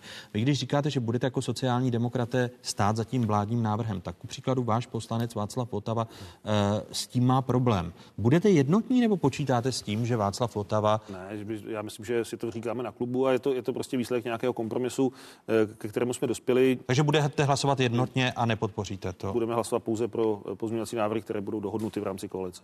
E, to znamená, že ty návrhy, které ku příkladu starostové dávají, že jim vadí, že dojde ke zvýšení poplatku na katastru nemovitostí, tak žádný z těch návrhů nepodpoříte. Pokud to nebudeme mít koaličně dohodnuto, tak nikoliv. Vy podpoříte tyto, tyto návrhy, aby se ku příkladu nezvyšoval poplatek na katastrálním úřadě? To se zeptám odborníku na klub, ale já předpokládám, že my nebudeme podporovat žádné zvyšování, nevidím, nevidím v to důvod, ale tohle je teda věc, kterou určitě budu probírat s lidmi od nás, kteří tomu rozumějí. Růst minimální mzdy pro příští rok. I o něj se vede e, spor. E, růst minimální mzdy pro příští rok o zhruba 10% a platů ve veřejné správě o 5,2%. To jsou návrhy Ministerstva práce a sociálních věcí, vedených Janou Maláčovou z ČSSD. Premiér Andrej Babiš svého koaličního partnera obvinuje v této souvislosti z rozhazování peněz. Tady jsou jeho slova. My se dohadujeme ze sociální demokracii o rozpočtu, ale oni nevědí, co je to šetřit. Oni nemají tu DNA. Kolegové z ČSSD eh, mají tu DNA jenom vlastně mít ty výdaje a, a nejsou ochotní vlastně se podívat na úspory v rámci svých rezortů nebo šetřit. Sociální demokracie má historický DNA eh, ve jménu hesla pana Špidly zdroje jsou. Aniž bych chtěl, pane předsedo Hamáčku, zkoumat vaši DNA. Jak to bude se zásadova, s vaší zásadovostí jako sociálních demokratů k tomu postoji růstu minimální mzdy. Opět to svedete na kompromis, že eh, to... Celé jistě to, celé jistě to bude muset být nějaký kompromis, protože se na tom musí dohodnout vládní koalice. Na druhou stranu my se snažíme eh, dávat na stůl argumenty a ne takováto, takovéto výkřiky, eh, jak, jako předvádí pan premiér, které mu se teďka otrnulo po té vládní krizi a to, co říká teď, by, asi, by si asi před měsícem nedovolil, protože jak si neměli jistotu, že v té vládě zůstaneme. Ale Měl my, asi my jistotu, vycházíme... on to říkal, promiňte, on to říkal to, to i v tom červnu. Ne, ne, ne, to, ale, ta, ta první slova byla ale z června. Pojďme k tomuhle tomu. Eh, my říkáme eh, jednoduchou věc. Pokud se podíváme na Slovensko, a pokud Slovensko má plánovanou minimální mzdu kolem 15 tisíc korun v přepočtu, tak já říkám, v čem jsou naši zaměstnanci horší než Slováci, v čem je naše ekonomika horší než slovenská. To znamená, my bychom se tím navýšením měli aspoň přiblížit tomu slovenskému a to těch 14 eh, 700 je. Je to sice o 300 méně, ale pořád držíme krok se Slovenskem. A já chápu, že platí argument, že nemůžeme mít minimální mzdu jako v Německu.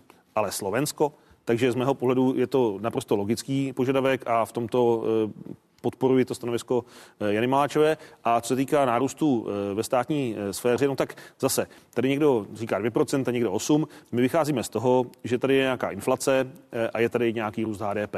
Pokud tyto dva faktory sečtete, tak jste na 5,2% a to je z mého pohledu to, co bychom těm lidem měli dát. Eh, zatím, jak se ta jednání vedou, tak to k tomu plus minus směřuje. No směří my, to ke 3%, pokud ale se nemýlím. jsme dál. Eh, pokud vím, eh, my jsme, my jsme měli jednání s odbory u bezpečnostních sborů, tam jsme se dohodli, že, že půjdeme cestou, pokud na tom bude schoda, ale já si myslím, že k tomu se blížíme, že každému příslušníkovi dáme stejně, to znamená, ten nárost bude někdy od 1500 do 2000, podle toho, jak se dohodneme. Paní ministrně financí říkala, že by si to líbilo bylo i v celé státní správě. Pokud na to mám připravené zákony, já ano. Pokud ona na to má připravené zákony, tak to můžeme zkusit, ale těch, těch 2000 korun je nějakých 5-6%, takže já si myslím, že se k tomu blížíme. Čeká nás v pondělí jednání ještě na vládě a věřím, že to uzavřeme nějak ku všeobecné spokojenosti. Počkejte, tak eh, teď tomu asi nescela rozumím. Eh, pokud byste mi to měl no. vysvětlit, eh, protože tam se počítá v rozpočtu, tak ano. jak jsem ho studoval, se dvěma procenty ano. nárůstu platů ve veřejné ano. sféře.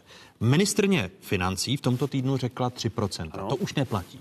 Vy říkáte, že to číslo bude vyšší. No, já to beru tak, že to jsou argumenty paní ministrně do vyjednávání. My jsme, my jsme si dohodli rozpočet eh, s výjimkou růstu platů, to, to, to vždycky jde až potom.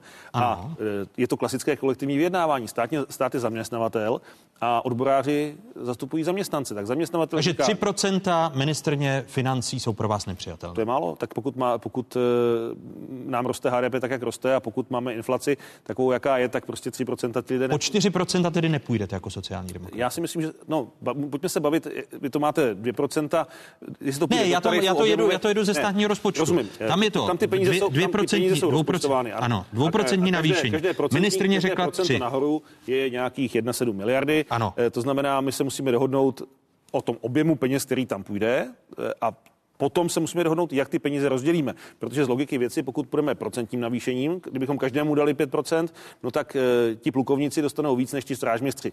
A zase ty nůžky jenom otevřeme. Takže, a to samé samozřejmě platí i v civilu. To znamená, mně by se líbila cesta, najít způsob, jako to máme vymyšleno u bezpečnostních sborů, dát každému stejně, buď 1500 nebo 2000. A to by znamenalo kolik? No tak ty, ty 2000 každému jsme kolem mezi 5-6% objemově, obje, objemově. To znamená, že jsme, počítám-li správně, 6 miliard navíc. CCA. Tak nějak, ano. A tak. To, je, to je kompromis vašeho pohledu, protože ministrně říká, že ona přidá maximálně 2 miliardy. Tak se budeme muset dohadovat. Ale to Takový je, návrh tak to, nepodpoříte? Tak to, jsme se, tak to jsme se dohodli. To znamená, tak to, ta 3%, tak to jsme se dohodovali i loni a kterou... myslím si, že jsme k to, k to, byli velmi rychle schopni dojít k nějakému závěru. Odbory chtějí 8, takže budeme se muset potkat někde tak, tak to uvidíme, jak to dopadne. Samozřejmě eh, ČSSD jako levicová strana má to rozhazování v krvi, ale mně připadá úspěvně, že mi to vyčítá to slušně, člověk, slušně, který... Slušně ale, zaplatit lidi ale není počkejte, rozhazování. Počkejte, tak o tom se budeme přijít, co se má, co, co je slušné platit, jak toho dosáhnout. My třeba snížením daní bychom toho dosáhli a tak dál. Ale mně připadá úsměvný, že mi to vyčítá člověk, který tady 6 let fakticky vede ministerstvo financí, který tady, ač sliboval vyrovnaný rozpočet, sestavuje rozpočty deficitní, který tady řekl, že e, sníží, že bude stát řídit jako firmu a že přinese zjednodušení a snížení daní. Místo toho jsme svědky, že se daně budou zvyšovat. To je opravdu úsměvné. A pokud jde o minimální mzdu, my jsme připraveni podporovat všechny věci, které jsou rozumné, jako je zvyšování důchodů, souvisí to s ekonomickým růstem, ale minimální mzdu považujeme za špatný nástroj, za špatný ekonomický nástroj. Tady Proto se s tím nesouhlasíme. Ne, Tady se nezhodneme. Jan Hamáček, a to je nezhoda a Petr mezi Fiala. a pravicí. Děkuji vám za tuto diskuzi a těším se na další, pánové. Děkuji. Děkujeme na shledanou. Takové byly, eh, taková byla první hodina otázek. Překněte si na spravodajskou 24, kde pokračujeme po stručných zprávách. Eh, řeč bude ku příkladu o dotacích. Eh, Komu patří bruselské peníze? Velká diskuze, do které přijali pozvání ministrně pro místní rozvoj zahnutí Ano Klára Dostálová, bývalý minister průmyslu a obchodu Martin Kuba z ODS, prezident nejvyššího kontrolního úřadu Miloslav Kala a ředitel Transparency International Česká republika David Ondráčka. Loučíme se s diváky jedničky, přepněte si na 24. Otázky pokračují.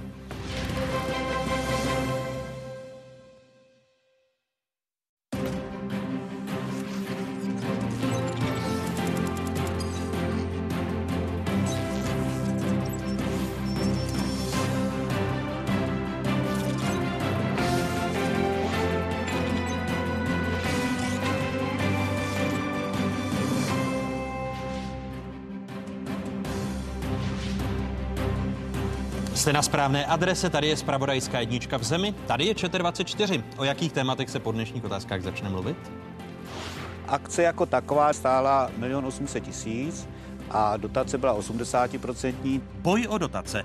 Téma diskuze ministrně pro místní rozvoj Kláry Dostálové, bývalého ministra průmyslu a obchodu Martina Kuby, prezidenta nejvyššího kontrolního úřadu Miloslava Kaly a ředitele Transparency International Česká republika Davida Ondráčka.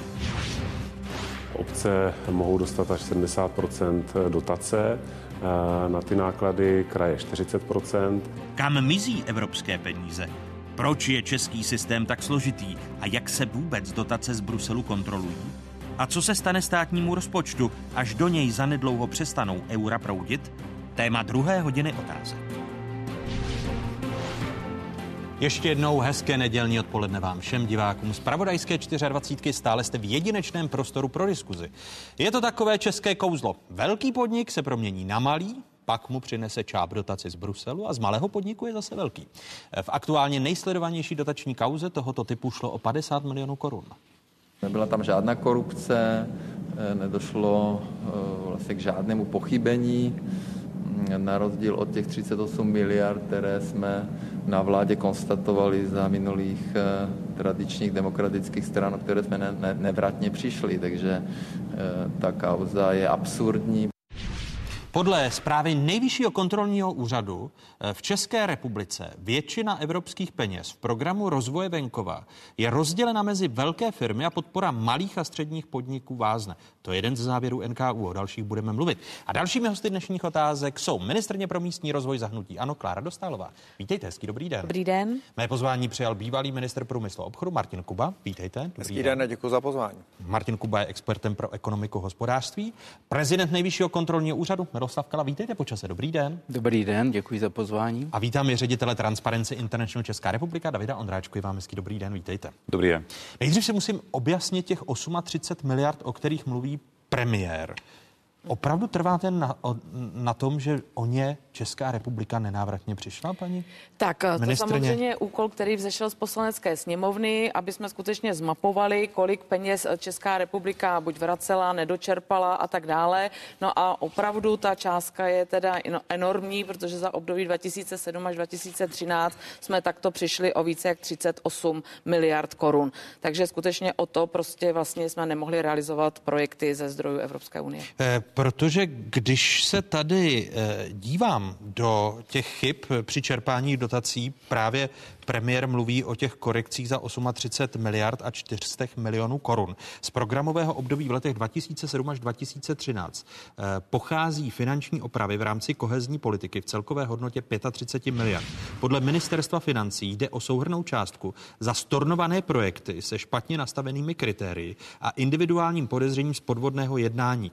Ale nešlo o peníze, které by se do evropského rozpočtu vracely. Korekce byly v naprosté většině případů iniciovány českými úřady. Při potvrzeném pochybení došlo ke krácení dotací z příslušného operačního programu na další projekty. Mm-hmm. Tudíž neplatí ta věta, že ty peníze jsou nenávratně ztraceny. Tak a teď tady je ale potřeba to asi divákům vysvětlit, protože samozřejmě pokud jsou uděleny korekce, ať už jsou to plošné korekce nebo takzvané individuální korekce, tak to znamená, že se Evropa ty peníze, na které vlastně tam, říkejme tomu pokuta, aby tomu teda diváci rozuměli, tak už nikdy neproplatí. Ale vzhledem k tomu, že v České republice je nastaven systém předplácení projektů, to znamená nejprve všechno uhrazujeme ze státního rozpočtu a teprve následně nárokujeme ty zdroje z Evropské unie, tomu se říká tím bruselským slovem certifikace, tak samozřejmě o ty peníze vlastně jsou kráceny ten rozpočet těch evropských zdrojů. Nejde o to, že by ty eh, projekty nebyly realizovány, ale jsou třeba realizovány za české zdroje a nejsou proplaceny ze zdrojů Evropské unie. Počkejte, my jsme, ale ministerstvo financí samo říká, že se o žádných 38 miliard korun nepřišlo, ano. protože se to korigovalo v rámci České republiky. To, to Takže říkám. Takže neplatí ta věta premiéra, že jsme nenávratně přišli o 38. Přišli ze zdrojů EU, ano, zafinancoval to státní rozpočet. Ne. Martine Kubo? Ne, já teda aspoň a mám samozřejmě dostupné informace z médií a budu tady citovat prostě z výroku ministerstva financí. E, tyto prostředky mohly být využity na financování dalších projektů a nesnižovala se o ně disponibilní alokace pro Českou republiku. To je výrok ministerstva financí. Já aspoň tak, jak jsem to pochopil, tak to tak je. O ty peníze jsme nepřišli, nikam jsme je nevraceli. Tady e, se ukazuje, se vracelo nějakých 38 milionů korun z celé té částky, ale myslím, že to spíš byla eh, taková mediální reakce eh, vlády na to, že jsou ohroženy dotace spojené s Agrofertem, tak eh, nám vláda chtěla sdělit, že zase někdo spáchal něco mnohem horšího. Ale myslím, že ten výrok, který říkal pan premiér, opravdu neplatí. My jsme o ty peníze nepřišli a mm, takhle to potvrzuje i jeho ministerstvo financí. Já tady... A vy jako nejvyšší kontrolní úřad, pane prezidente, přišli jsme o 38 miliard jako Česká republika? Musíme si rozdělit, v kterém programovém období. Jestli se bavíme o programovém období 2007 až 2013, ano. kdy nám hrozilo, že dokonce ta nevyčerpaná alokace bude až 100 miliard korun. Tehdy, když jsme to my jako nejvyšší kontrolní úřad na to upozornili asi rok nebo dva eh, před skončením toho programového období, tak eh, jsme byli ubezpečováni, že, tato, eh, že toto riziko nehrozí.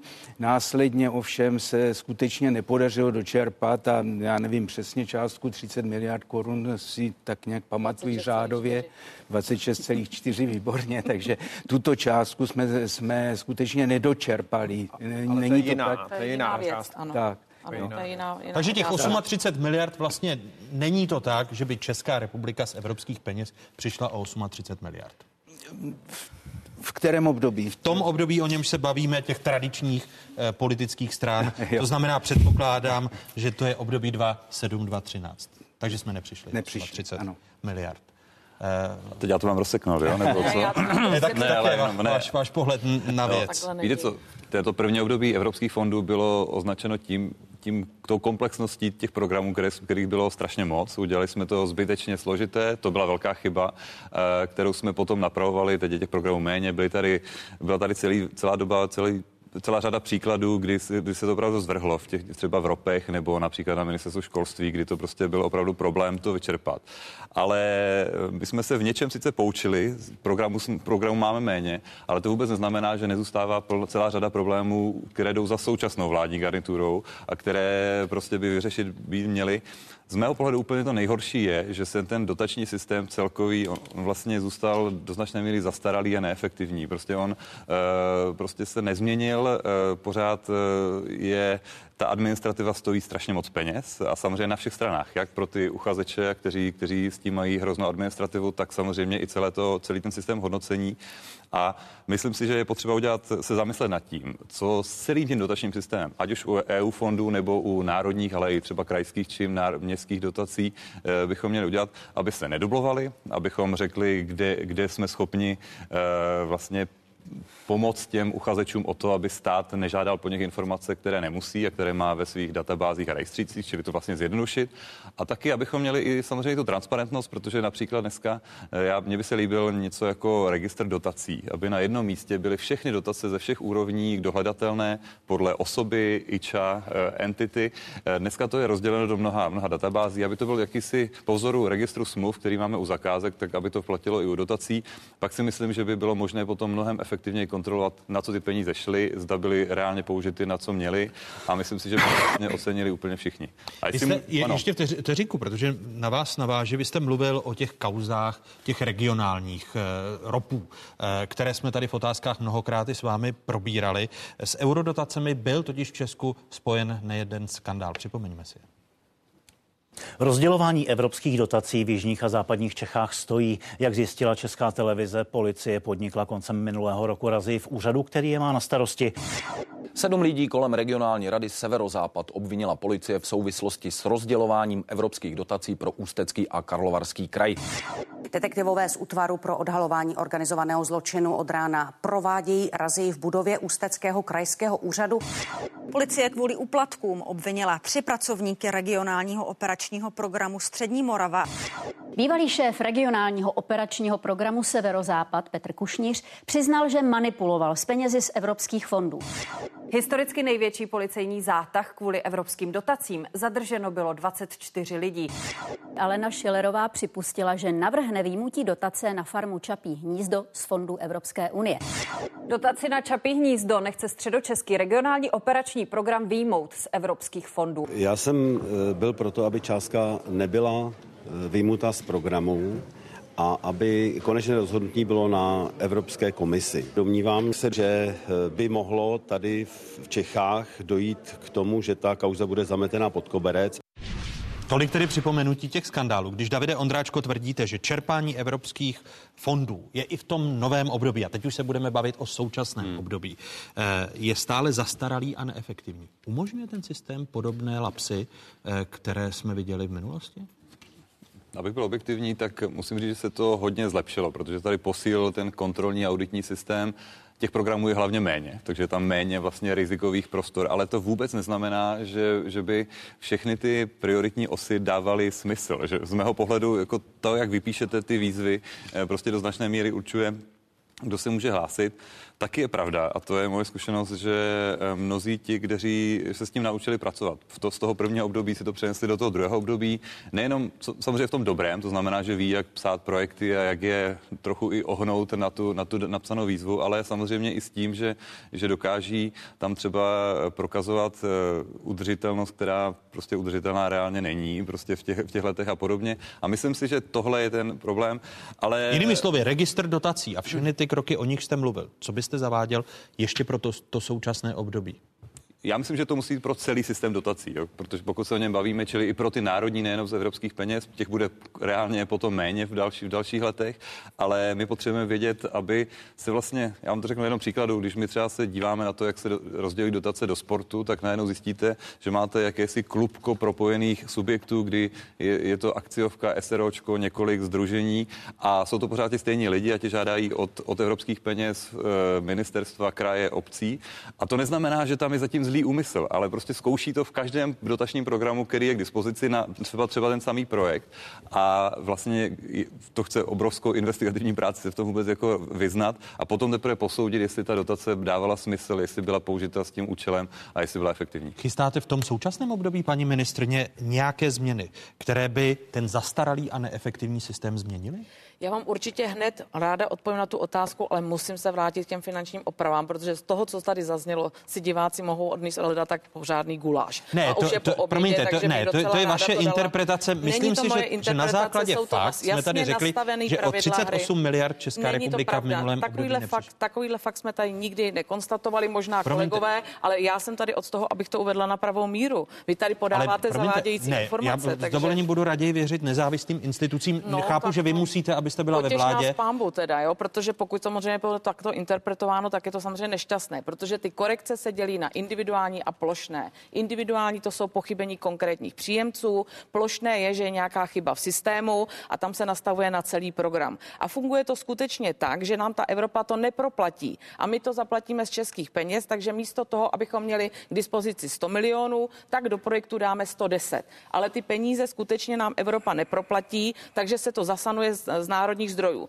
Znamená to, že máme projekty vlastně na celou tu alokaci, ale bez evropských zdrojů. A jestli tomu budeme říkat, že jsme je nedočerpali nebo že jsme je vraceli, to je úplně jedno. V tom systému tady v České republice jsou, projekty za to jsou, ale Evropa nám těch 38 miliard neproplatila.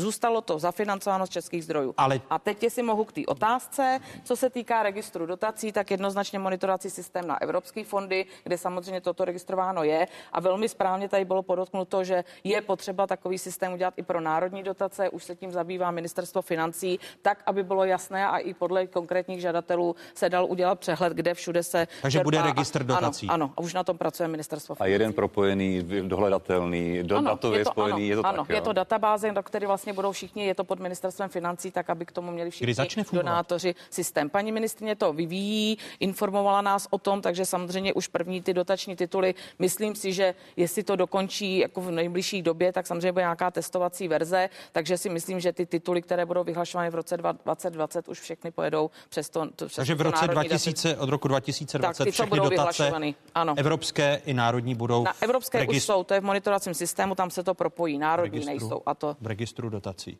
v databázi dotací, jim tomu říkáme, to je jedno, to je Ano. Eh, Když se podívám na to, na ten systém, který by ještě mohl být efektivnější, vy uvažujete o tom, že byste redukovali i počet programů, byť došlo k redukci? Už Tak, my jsme redukovali a stále redukujeme, to znamená pro nové programové období zase snižujeme o jeden operační program, ale zase to vysvětlím, jde o operační program Prahy, protože samozřejmě tím, že jak Praha je, prostě má specifický cíl a tak dále, má totiž zase pro diváky, má svůj určitý objem peněz, kam ostatní regiony nemohou vstupovat, ale samozřejmě tím, jak Praha bohatne, tak samozřejmě má uh, už daleko menší podíl v rámci evropských fondů. Nevyplatí se tudíž, aby to nebylo administrativně náročné a zbytečně drahé, mít vlastní operační program. Spíše s Prahou debatujeme o specifickém cíli nebo o konkrétních strategických projektech.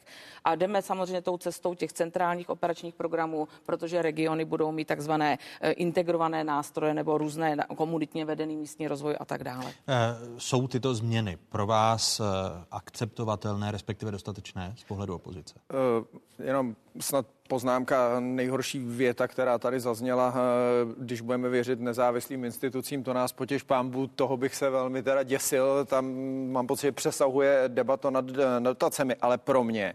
A když se podívám na zprávy NKU a, a v tomhle chci ten úřad opravdu po- pochválit a já jsem si ty zprávy ke konkrétním třeba eh, operačním programům, které spadaly pod ministerstvo průmyslu, prošel třeba za poslední období, tak ta kritika je velmi rozumná, protože ona často říká, že vlastně neumíme docenit, co eh, ty dotace v té ekonomice nakonec dělají. Já chápu, že musí být jako transparentní, nemám s tím vůbec problém, ale mě spíš zajímá, jestli nakonec z toho vlastně pro tu ekonomiku padá to, co má. To znamená, pokud podporujeme nějaký projekt, který má být eh, rozvojový, má přinášet eh, nějakou inovaci, tak by to měla být nová vznikající inovace, která má ale potom tržní uplatnění, která potom deset let bude na tom trhu fungovat, vytvoří ty pracovní místa.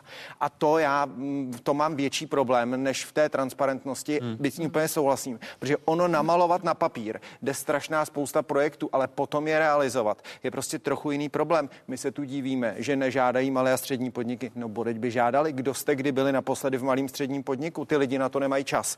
E, mají zaplatit nějakýho třeba projektanta na energetické úspory. Dají za to dneska co půl milionu, ten bude půl roku kreslit projekt. Pak to dají na MPO a to se rok a čtvrt rozhoduje, jestli vám tu dotaci dá nebo nedá to se v malým středním podniku vůbec nedá jako Proto zvládat. se to, ale když tady budu u té transparentnosti, aniž bych ji opouštěl, anebo přeceňoval. A já ji vůbec nestížuji, já tak jo, a, a půjdu do... spíš poukazuji jed- na druhý aspekt těch dotací. Je, jednoho ze závěrů NKU z výroční zprávy za rok 2018, strana 80, cituji. Nejvyšší kontrolní úřad říká, složitá a nepřehledná majetková a kapitálová spojení dosud neumožňují systematický přístup k posuzování možného střetu zájmu. To a propos souvisí s Čapím hnízdem. A záleží jen na náhodně získaných informacích, zda se podaří ad hoc je ověřit.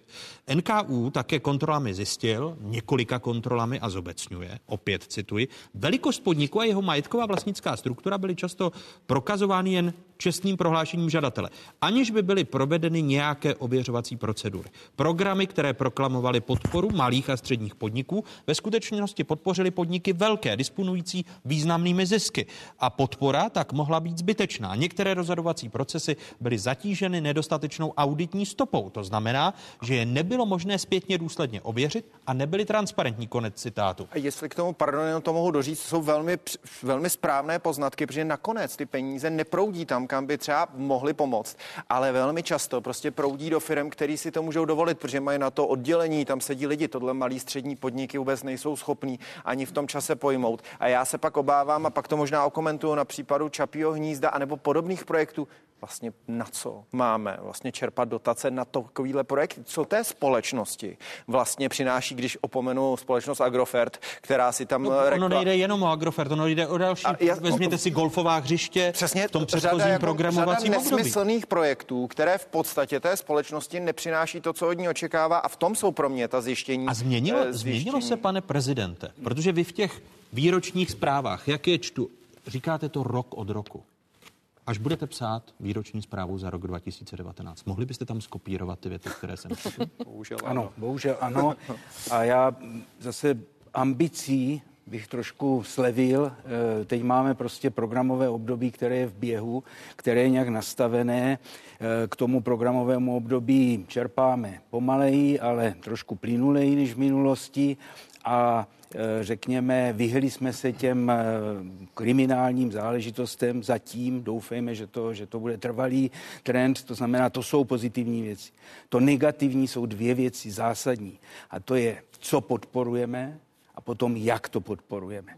K to je druhé otázce, jak to podporujeme. Tam máme zás, my jsme na konci toho programového období předchozího byli ubezpečováni, že se změní ten systém podpory, že, že dojde, že bude nový ten eh, informační systém MS 2014 a tak dál a že prostě dojde k naprosto zásadní redukci té administrativy, toho, jakým způsobem se o ty žádosti bude, eh, bude soutěžit, jakým způsobem budou získávat a tak dál.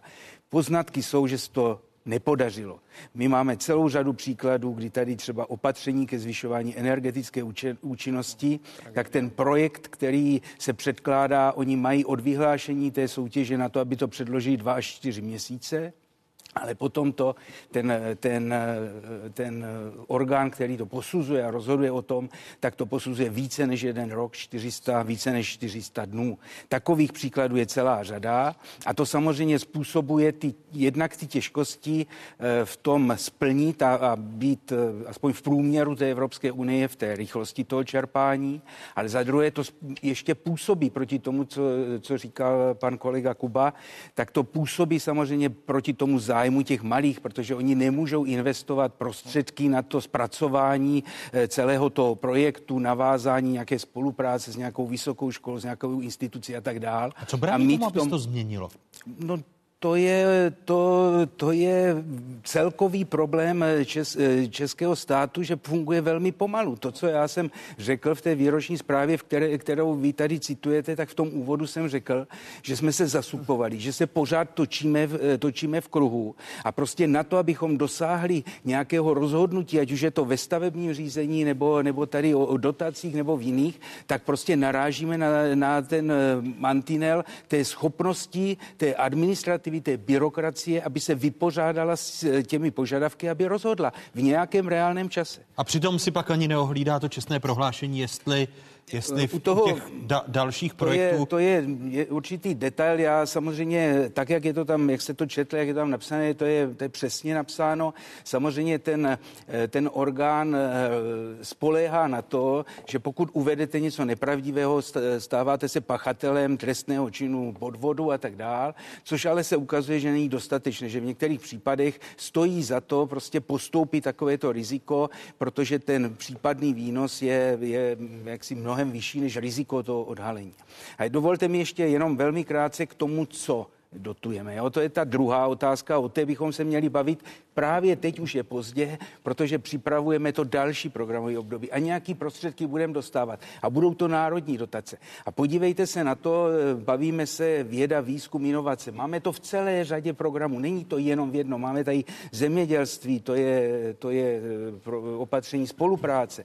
Eh, máme tady ministerstvo průmyslu obchodu, další, kteří podporují vědu, výzkum, inovací a zapojení těch, těch jednotlivých subjektů do spolupráce s vysokými školami a tak dále dál.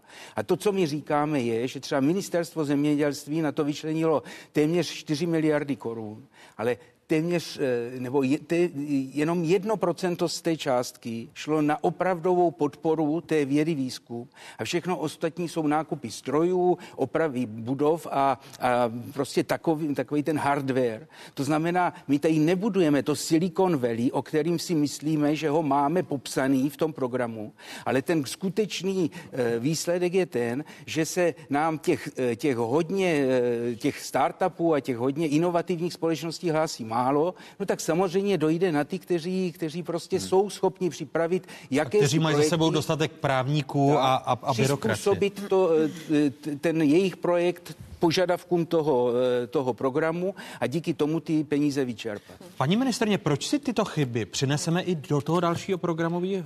Nepřeneseme. Já jsem moc ráda, že to takto tady bylo pojmenováno, protože když se tady opravdu budu zabývat těmi otázkami, které pan prezident tady nadhodil, co podporujeme, musíme si uvědomit, že to období, který je nastaveno teď 2014 až 2020, nastavovala vláda v období 2011 až 2013. To je potřeba říci.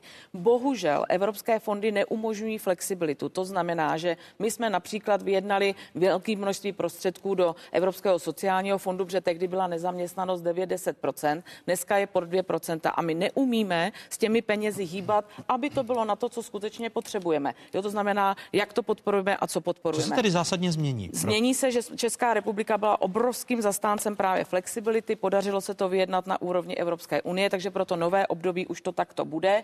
Naprosto tady souhlasím a potrhuju, co říkal eh, pan Kuba v tom, že je potřeba se pojat na udržitelnost. My jsme měli obrovský problém u sociálního bydlení, kde udržitelnost byla nastavena na pět let. Přitom jako cílem státu je přece to mít co nejdíl, aby jsme měli ty obecní byty pro ty nejslabší nebo eh, lidi, kteří potřebují co nejvíc pomoc. To se změnilo na monitoracím výboru až u druhé výzvy, ale souhlasím s tím, že když investujeme do inovací a tak dále, tak udržitelnost pět let je nic, to je prostě není v zájmu státu a měla by být delší. A to jsou právě ty pravidla, abychom si mohli nastavovat flexibilněji, to znamená volněji pro potřeby jednotlivých zemí. Zatím je to nastaveno v nařízeních Evropské unie, tak to udržitelnost projektu je pět let. David Ondračka, pak Martin Kuba. Krátká reakce. Eh, myslím, že nemá smysl se vracet do toho, kolik se nevrátilo, protože ta předchozí fáze byla prostě vedena tím heslem, hlavně musíme vyčerpat a často to vedlo k tomu, že to byly projekty nesmyslné. Teď jsme ano v nějakém běhu u těch evropských fondů, chys, postupně se chystá to nové období, ale pojďme se na to podívat skutečně jako celkově jako dotační systém, který je propojený i s, jin, i s národními dotacemi, krajskými a podobně. Já si myslím, že to potřebuje jakýsi eh, úklid, audit velký, který se podívá na to, kde se ty projekty dublují, kde se ty priority prostě, kde nedávají příliš smysl, protože jdou pro, proti sobě.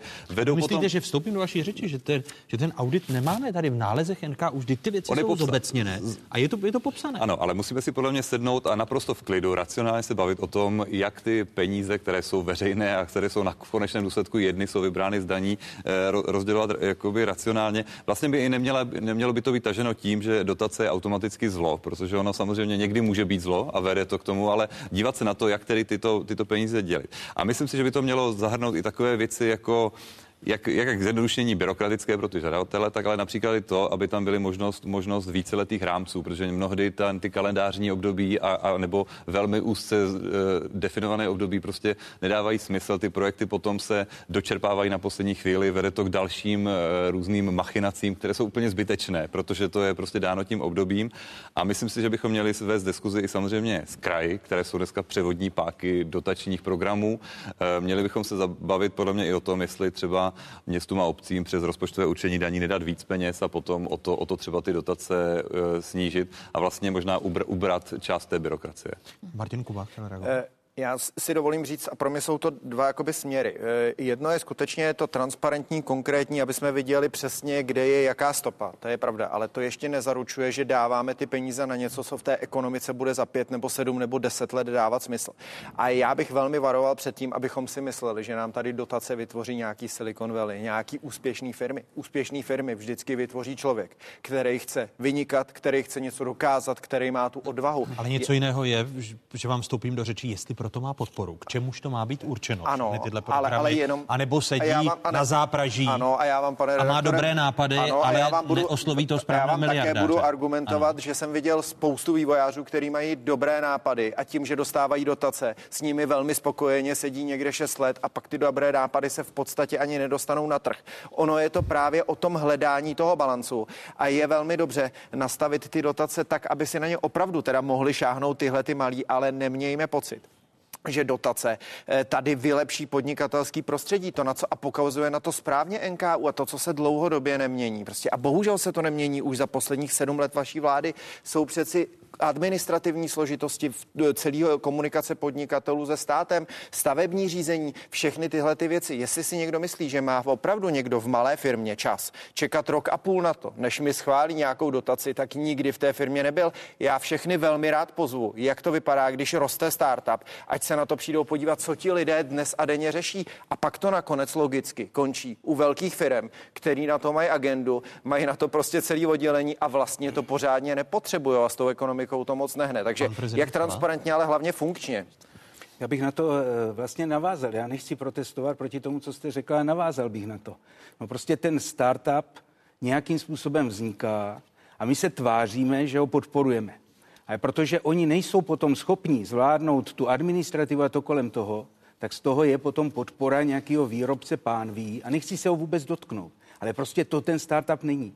Prostě to je velký projekt, eh, je to velká firma, z 3,8 miliard korun si sáhli na 2,8 miliardy korun, nemají žádné zastropování, nemají tam žádné, žádné tak složité podmínky jako ty startupy. Tak se netvařme, že podporujeme malé a střední, když prostě všechno děláme eh, pro proto, velké. aby, ty, aby ti velké, velcí se uspůsobili tomu, co jim nabízíme a výsledek je úplně něco jiného, než co jsme na začátku očekávali. Tak. A takových příkladů malých, velkých je spousta v těch našich a závěrech. v transparentnosti tomu ale, ale, ale pane, pane prezidente, vy, vy, vy, vy, vy, vy právě ty malí velcí se ta hra odehrává uh, a je tady nasvíceno čapí hnízdo jako příklad malého versus velký a vy tady zmiňujete další příklad. Senátoři a senátní komise, která byla ustavena k problematice auditu, tak chce navrhnout, aby nejvyšší kontrolní úřad zkontroloval, zda přidělení dotací malým podnikům právě v souvislosti eh, se skupinou Agrofert bylo oprávněné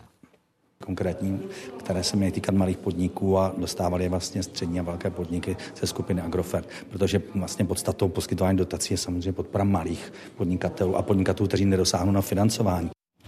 Eh, až se na vás obrátí ta senátní komise, jak vy s tím požadavkem naložíte, abyste prověřili právě příjem dotací pro skupinu Agrofert a to, jestli to byly peníze určené malým, respektive velkým? Já už jsem se zúčastnil jednání té komise, takže, takže ten požadavek jsem tam slyšel. Vysvětlil jsem to, jak funguje eh, jednak nejvyšší kontrolní úřad a obecně, jak fungují ty kontrolní mechanismy. A myslím si, že jsme se zhodli na tom, že eh, nějaká takováto žádost formulována spíše nebude, že spíše budou využívat eh, možnosti ministerstva financí, případně vašeho ministerstva k tomu, aby se k těm, k těm informacím dostali. Ale to, co, to, co co jsem chtěl dodat k tomu předchozímu. Podívejte se, jsou to někdy opravdu prkotiny a netýkají se jenom vědy výzkum. My tady podporujeme to sociální bydlení, sociální práci a tak dále. A prostě nastavíme potom ten program takovým způsobem, že si, že si v Praze vezme 4 miliony korun příspěvková organizace hlavního města Prahy. Nezvýší vůbec svůj, eh, svůj počet klientů nebo, nebo rozsah těch služeb a jediné, co udělá, že nakoupí tři nebo čtyři terénní vozidla a poskytuje dál tu službu. To znamená, Takže rozdíl, si saturuje vlastní rozpočet. Rozdíl je, že, se, že dotujeme z těch evropských hmm, mimořádných zdrojů, dotujeme běžný potřeby, na který bychom si měli vydělat. A to je ten zásadní problém, který by šel zobecnit právě i do té oblasti vědy a výzkumu. A tam já vidím to, to dělítko mezi malý, velký a, a Silicon Valley, anebo teda běžný, běžný nákup nějaké, nějaké linky. Paní ministrně, proč to ne, ne, neuděláte efektivnější čerpání dotací pro ty malé, kteří nemají holdy právníků a, a, a možná i e, těch, kteří by projektových manažerů, nebo jak to, jak to na, nazvat, a, a dostávají tady takové obří dotace firmy ve vší úctě k pánvím, to co, to, co tady popisoval pan prezident Kala. Tak my samozřejmě máme spoustu metodických pokynů a postupů pro ty úplně nejdrobnější žadatele. Na druhou stranu, jako tady prostě, co se týká národní dotace versus evropské dotace, tak prostě musíme legitimně přiznat, že ty evropské jsou složitější. Spoustu malých firm se ale ani vůbec nechce pročíst tou výzvou výzvou a tak dále, protože první, co řeknou, je, že té bruselštině nerozumí a tak dále. Jsou to pojmy, se kterými oni nepracují a přirozeně si hned najímají projektové manažery někdo, kdo to za ně přečte. To je prostě, i kdyby jsme měli tisíce a tisíce seminářů, tak to stejně udělají. A není, není to záměr, aby to, není, není to záměr, aby to šlo k těm velkým, ne, protože... to určitě ne. Zaprvé ta podpora je pro malé a střední podnikatele a pak velké podniky, které jsou samozřejmě uh, opravdu to, co dělá na počty zaměstnanců a tak dále. Promiňte, ale znovu, to, co konstatuje NKU. Auditní stopa je nedohledatelná a tak to, co jsem říkal v úvodu. Z velkého udělám pár středních, získám dotaci a pak je to zase velké. To je přece nespravedlivé. No, auditní stopa je nedohledatelná. Jo? Samozřejmě, pokud se tady pořád stáčíme k tomu jednomu tématu, to je čapí hnízdo, tak je potřeba se podívat na ne, zákony ono, já říkám, roku těch, čap, 27 těch, čap, roku, zákony ne, roku těch čapích hnízd je víc z pohledu, z pohledu NKU. Mně jde o to, jestli změnit systém, to, co říkal pan prezident Kala výjimečných peněz, které mají rozvíjet tuto republiku a ne dosypávat, jak se říká, pámbu kadí na větší hromadu. Tak aby, aby tak byl, když to teď hodně zjednoduším, abyste vařila ten svůj guláš, kterému bude rozumět každý, že tady pámbu kadí na tu velkou hromadu. No ale ono to tak není, protože to jsou skutečně dotační tituly pro ty malé a začali jsme debatou o tom, že ti malí a střední podnikatele se ale do administrace těch evropských fondů nehrnou, proto jsou i specializované projektové kanceláře, kterým chtějí pomoci. Ale to sebe v lepšími semináři a tak dále stejně ten podnikatel řekne ne, pro mě já tady prostě vyrábím to a to. to Paní ministrině, promiňte, ale program rozvoje venkova určen pro malé a znovu opaku, že jsem v úvodu zmiňoval, že to vůbec malým nešlo. Takže i když něco vypíšete, tak, dezinterpretuji, pane prezidente, ta... ta a to je ta, realita, ta, to je to, prostě realita. Tak. Záleží takže, na tom, takže vidíte. titul, že zrovna u toho zemědělství tam jsou samozřejmě plošné podpory, které prostě pobírají všichni, kdo se zabývá vůbec zemědělskou produkcí a tam se to vůbec nerozlišuje na malé a velké. Tady teda pojmenujte, který dotační titul máte podezření z toho, že to čerpali velcí, když to měli čerpat malí. Pane prezidente, pojmenujte ten dotační titul. No já jsem hovořil o tom opatření spolupráce v rámci programu rozvoje venkova s tím, že ministerstvo zemědělství deklarovalo, že bude posilovat výzkum, technologický rozvoj, inovace v zemědělství a z připravených necelých 4 miliard šly téměř 3 miliardy korun pro velké, tak byly vyčleněny a miliarda pro malé. Tak, ale byly vyčleněny, tak. to znamená, že to bylo miliarda na, pro, na, na program. Pro malé, jo? Eh, tam no, prostě vlastně ten zájem o to není. No ale t- to ale vyčlenění to potom... pro ty malé ano. je stále nedostatečné. Ano, ale to se pojďme pobavit o tom, jak má být nastavený to nový, ale pokud to byly samostatně vyčleněné zdroje pro velké, tak tam není to, co jste tady říkal na začátku, že by měli čerpat malí, tak to dostali velcí. To takhle není. Prostě to jsou peníze zvlášť pro velký a zvlášť pro malý. A rozumím tomu, že se máme bavit o tom, jaký ten poměr do budoucna, aby to bylo více pro malé a střední, méně pro velké. Tomu je to je samozřejmě. Ale to se týká i toho majetkového no. propojení, protože to, to jsme u dalších, znovu říkám, že i ti velcí si sáhnou na ty dotace pro malé a střední, protože jsou majetkově propojení, eh, protože si rozdělí To Ale jsme... to už dneska znova říkám, to je potřeba prostě v roce 2007 nebyly ty systémy, které jsou dneska nastaveny Evropskou komisí kvůli majetkovým strukturám. Dneska řídící orgány v rámci hodnocení projektu mají systém na to, že to tam zadají a samozřejmě ty systémy projedou ty majetkové struktury, aby tam právě nešlo, eh, ať no, už jsou to business angel nebo ty To ostatní. úplně teda reálně nefunguje. Jako, jo, bohužel, ale je to tak, to je, je trošku, to nastavený systém. Trošku po těm kiádat, protože seriózně, my tady sice dneska nám tady vznikají evidence konečných majitelů firm, které, kde, kde by mělo být jasné, kdo je na konci toho řetězce majetkového. A, ale potom stále platí to, že ty čestná prohlášení se dodávají a z mé zkušenosti to, že by se to prověřovalo ne, úplně do, do, do konce, to prostě takhle nefunguje. Čili myslím si, že si zaděláváme na to. A teď nechci se bavit zatím o, o jednom případu, ale zadělám se na to, že samozřejmě přijdou další případy, kdy, kdy se ukáže, že tenhle model se může, může, může stát, že ten střed zájmu se tam vlastně nedoko, nepodařilo prokázat, protože to nikdo neověřoval, nikdo se potom nedíval a spokojil se s tím čestným prohlášením a myslím si, že tomu tomu i přispívá to, že vlastně například ty, ty evidence těch konečných majitelů zatím u nás nejsou plně veřejné. Takže novinář, občan, opozice, nevládka se do toho nemůže podívat. Je, jenom ano, jednou, jednou větu. Poznámka. Tam samozřejmě čestné prohlášení dává žadatel. Hmm? To čestné prohlášení díky tomu systému prověřuje ten systém na úrovni řídícího orgánu. To znamená, pokud to neudělá, tak je to teda selhání úředníků na řídícím orgánu. A je potřeba říci, že všechny ty programy, nastavení a všechno prošlo auditem schody a vy to moc dobře víte. Dokonce včetně reauditu. No, a nenašlo... o praxi reálné, ano, to někdo teda ten systém, ano, ale systémy, systém, ale to jsou ano, ale systémy lidi, jsou jo? nastaveny a hmm. fungují. Pokud by to někdo neudělal, tak je to selhání lidského faktoru, ale to teda jako, já nevím, co už bychom museli udělat, aby jsme eliminovali lidský faktor úplně k nule. Systémy nastaveny jsou, v pokynech to mají, takže samozřejmě ta kontrola se dneska pomocí těch systémů dělá. Nemluvím o roce 2007, to, ten, tenkrát to neexistovalo. Stručná poznámka Martina Kuby. Pro mě ta debata jenom ukazuje, že se trošku jako zbytečně upínáme k tomu, hmm. že ty dotace nějak zásadně pohnou podnikatelským prostředím nebo zvýší konkurenceschopnost. Vy jste tam na to poukazovali taky, že od toho roku 2007 se vlastně za těch 13 let Česká republika nikam zásadně neposunula.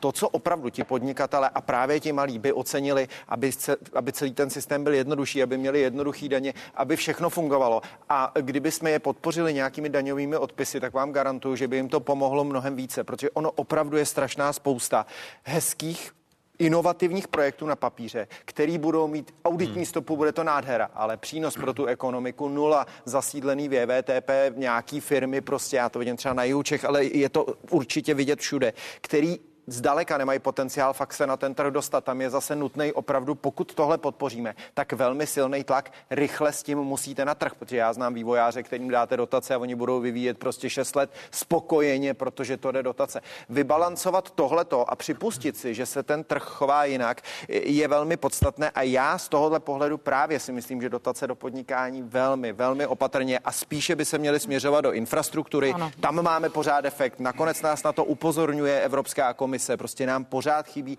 základní infrastruktura, rychlý internet. Vy o tom mluvíte už 6 let, že je to vaše priorita, pak se tam podíváme, je to tady znova napsaný. Tam je strašná spousta věcí, o kterých vy 6 let mluvíte. Přišli jste po těch nemehlech. Já už jsem čekal, že teď už budu žít v ráji a ono furt nic, čteme pořád. Jednu větu, jednu větu a pak paní ministrině. Jste nám tohle takhle nastavili. Eh, přesně, prostě, prostě operační podni- program podnikání a pro inovace, pro konkurenceschopnost je druhá největší alokace, nebo možná třetí, a je to 100 miliard korun.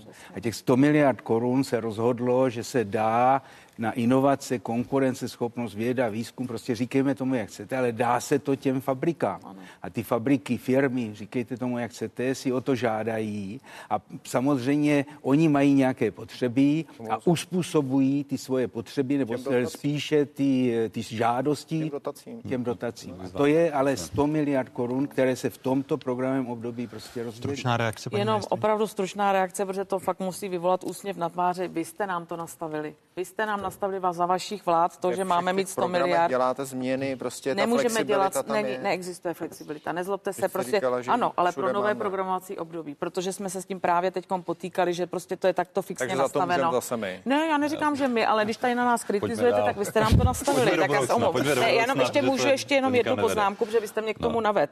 Eh, to, když ty podnikatele, když mají nastavený vlastně ty dotační nebo kdokoliv, ty dotační uh, programy, tak oni samozřejmě mohou svůj uh, projekt realizovat i hned To znamená, oni nemusí čekat až na registraci projektu, protože způsobilost výdajů je od 1. 1. 2014.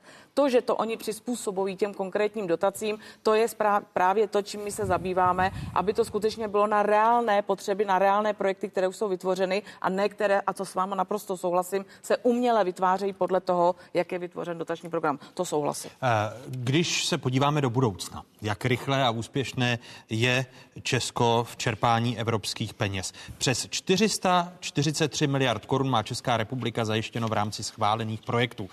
186 miliard a 200 milionů korun Evropská komise do konce července už České republice proplatila. Sami vidíte data. To znamená nějakých 30,5% z čelkové částky dotací. To jsou nejaktuálnější data. Evropské peníze Česká republika čerpá prostřednictvím deseti tematických programů. Tady je jejich přehled.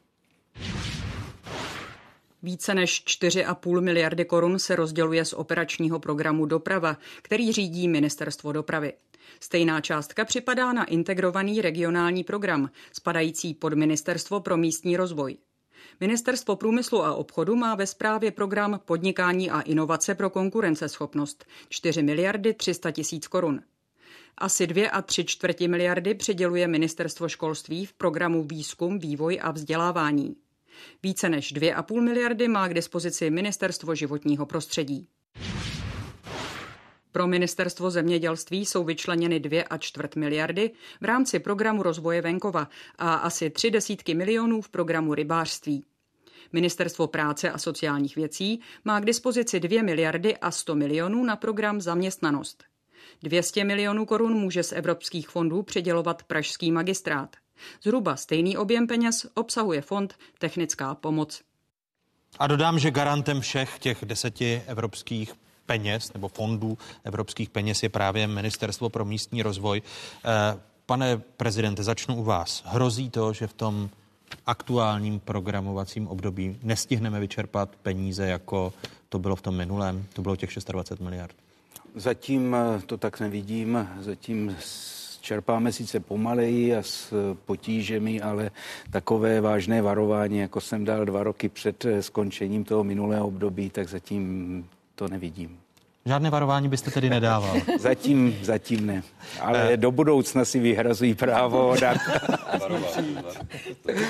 Říkáte, že čerpáme, tady předpokládám, že také Eh, řeknete, že vyčerpáme no, všech, tak samozřejmě všech dělám, těch 443 miliard. Děláme maximum a já jsem ráda za ty slova, která tady zazněla, protože my skutečně nespíme na Vavřínek, proto my realokujeme prostě, jakmile vidíme, co se týká toho brownbandu, internetu, to se nám prostě nepovedlo, naprogramovali jsme něco, čeho nejsme schopni, okamžitě jsme na to reagovali, podpořili jsme maximálně regionální projekty, teď se jeví, a my, my jsme si tady šuškali, energetická účinnost, taky obrovský problém, který budeme muset řešit. Jak ho budete řešit? No zase realokací na, jiné, na jinou aktivitu a budeme s Evropskou komisí debatovat smart cities a všechny tyto, aby vznikaly, vznikala data, protože to považujeme za velice důležité. Realokace proto... přesunutí kolik takhle, aby se vyčerpalo, no. aby nehrozilo to, co v tom minulém programovacím období 26 miliard, mm. které jsme nechali Bruselu, byť ty peníze byly přidělené České republice, tak kolik peněz musíte takto nečesky, nehezky řečeno realokovat. To musíte aby... sledovat prostě každý měsíční čerpání. My vlastně na vládu, tady se můžou diváci podívat, co dáváme vládě.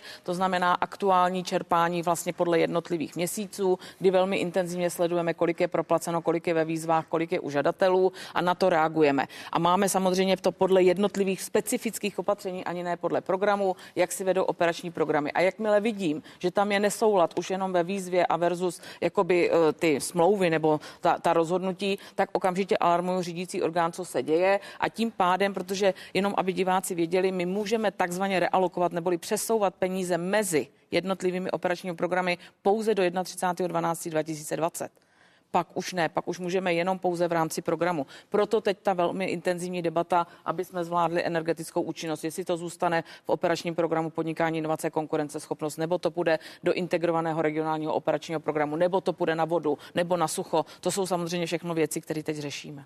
E, kam to tady půjde?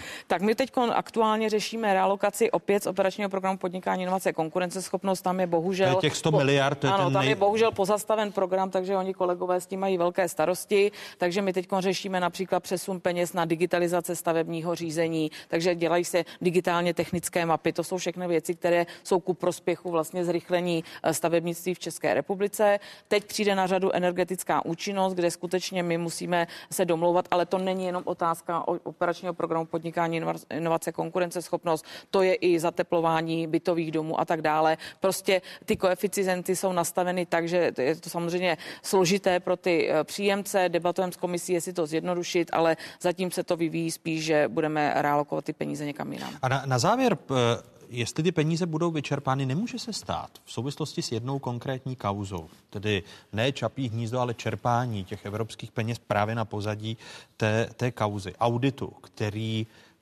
Česká republika získala z Evropské komise a zatím ten audit je důvěrný, že by byly pozastaveny evropské peníze České republice. Davide Ondračko.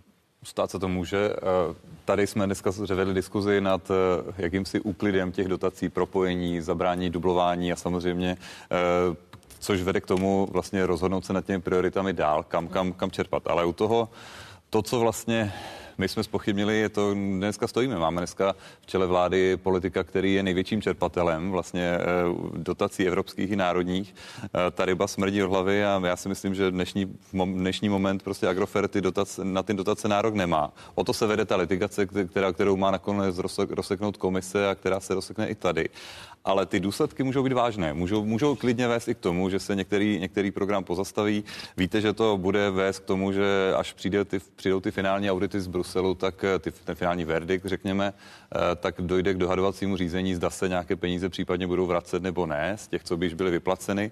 A hlavně to bude říkat, eh, jak to bude dál do, do, dopředu nebo do budoucna.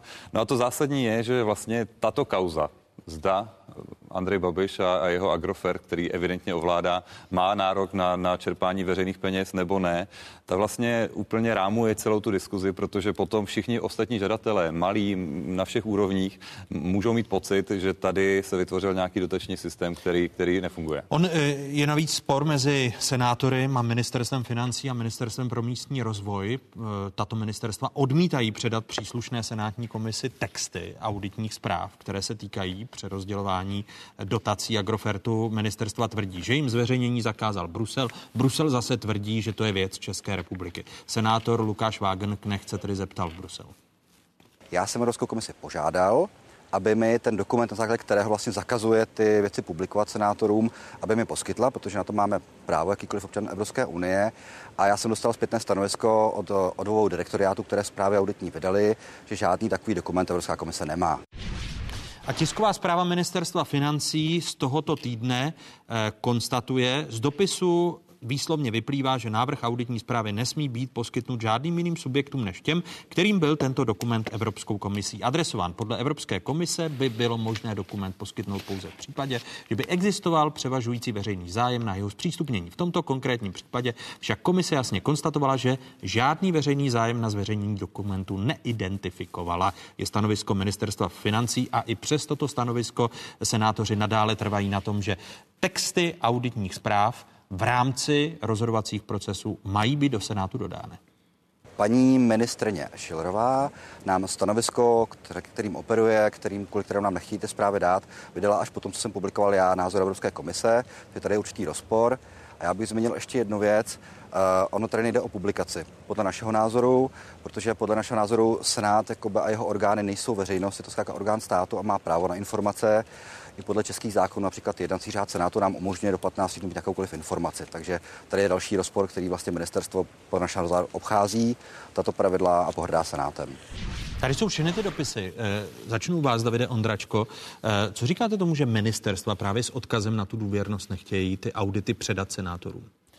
Mně to přijde extrémně nedůstojné, toto tutlání, zdržování, nespolupráce mezi jednotlivými institucemi. Eh, můžeme tady šarmovat dopisy, které se můžou vykládat různě, to je jako určitě jedna možnost, ale podstata si myslím, že je jasná. Tady jde o Eh, politicky super citlivou věc. Eh, ministři prostě poslouchají svého šéfa i, za, i na za cenu toho, že někdy to je opravdu na hraně s tím, jestli hájí ještě zájmy státu a nebo, nebo, nebo jeho, jeho osobní a jeho firemní. A to si myslím, že je zásadní problém, protože potom potom tady může vést tato šavlovačka, kdo co poskytne, ale my, my čekáme na ty finální verdikty institucí, tak jak jsme to já, jak jsem to vlastně podal a jak to vlastně ty instituce začaly probírat.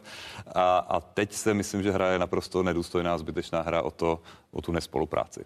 Eh, není to tak, že hájíte spíš svého premiéra a šéfa stranického, než abyste hájil veřejný zájem, paní ministrině? Určitě to tak není. Jenom mě dovolte jenom jednu reakci, protože já tady na to musím reagovat, co říkal pan Ondračka, že máme tady osobu, která čerpá eh, veškeré dotace. To je prosím vás nesmysl. Řekl jsem veškeré, ale no, je největším tak, čerpatelem. An, ano, ani tak. není největším čerpatelem, protože pan premiér eh, dal do svěřeneckých fondů, postupoval podle zákona Lex Babiš. Je to nastaveno v souladu s českými zákony a on není ta osoba, která čerpá eh, ty evropské fondy. Tak to je jenom opravdu, aby jsme si toto řekli. Co se týká senátorů, já píšu panu senátorovi velmi zdvořilý dopis, že prostě nerozumím tomu, proč si nevyžádají ten audit od Evropské komise sami. Prostě my tady máme a prosím diváky, aby se na to podívali, to je přímo dopis Evropské komise.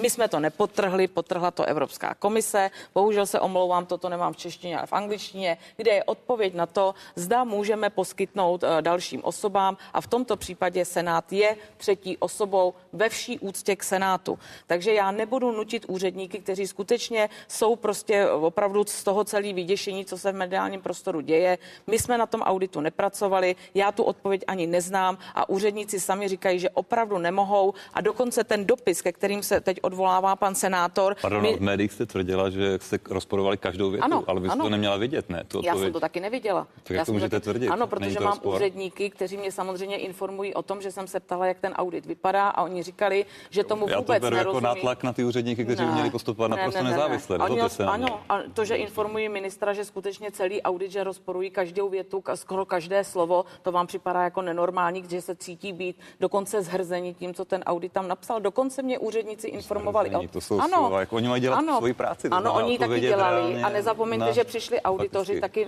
v lednu, no. v únoru, kteří tady byli. Oni jim dali spoustu dokumentů a žádný ten dokument se v té návrhu neobjevil. A dokonce úředníci mě informovali, že to je natolik zvláštní, že mají jakoby takový nějaký jako podezření skoro až na to, že se ty auditoři v průběhu střídali, že si ani nepředali informace. Takže Proto samozřejmě Evropská ta reakce... falšovala audit. Já to neříkám. Počkejte, ale, ale, ale to, to, to je zajímavé, že vedení komise si paní ministrně za, za výsledky toho, toho auditu stojí. Já jenom a, říkám, za, za jaké jsou auditor. pocity našich úředníků, že skutečně jim dodali spoustu podkladů a materiálu, který vůbec nereflektoval ten návrh auditní zprávy. Tak to samozřejmě z jejich úhlu pohledu je také divné. Takže vy, vy budete trvat na tom, ať si Senát napíše do Bruselu ano, ano. a vyžádá si ano, audity. protože my jsme dokonce, toto je odpověď ministerstvu financí, ale existuje úplně stejná odpověď, kde se na toto ptal jeden z řídících orgánů a to bylo A tu českou odpověď senátorům, jako českým voleným zástupcům lidu jste ochotna předat? Ne. Protože Proč jsme, če, český dokument? Protože to je v tomto kontextu třetí osoba. Takže si čeští návrh senátoři odpověď, mají dokonce, případně požádat o návrh odpovědi ano, české, ano, českých protože orgánů, tady dokonce píše, tak se, ať se na to diváci podívají, tady dokonce se píše, že se mají i ty dotčené auditované subjekty seznámit pouze s jejich relevantní částí. To je dopis Evropské komise. A tady je podtrženo, že se s tím máme schovat jako s důvěrným dokumentem. My máme velmi korektní vztahy s Evropskou komisí a opravdu mě velmi mrzí ty přestřelky, no, které jsou no, na národní na to, na, to, na to, že jste obvinila auditory evropské. Já jsem je neobvinila, já jsem řekla, že, že čeští úředníci, úřední, promiňte, ne, čeští úředníci jsou zrzeni, v dokumentu ano, se nic neobjevilo, ano. takže jste obvinila, že vůbec neprobíhal ten audit podle pravidel auditu, protože jestli... To je zvláštní pa, vyjádření, pane... ale prostě úředníci se pozastavili nad tím, že předali auditorům mnoho a mnoho dokumentů, které se vůbec neobjevily v návrhu auditní zprávy. Promiňte, ale pokud by se to stalo vám, tak byste se taky nad tím pozastavil, že když už tady byly ty dokumenty, jsme jim předali a vůbec se to neobjevilo, že to je zvláštní. Absolutně to není o tom, jak byl ten audit proveden, jenom říkám, že se nad tím úředníci pozastavili. Pane prezidente Kalo? V našem případě se taky velmi často setkáváme s tím, že úředníci, případně politici útočí na nejvyšší kontrolní úřad a na naše kontrolory.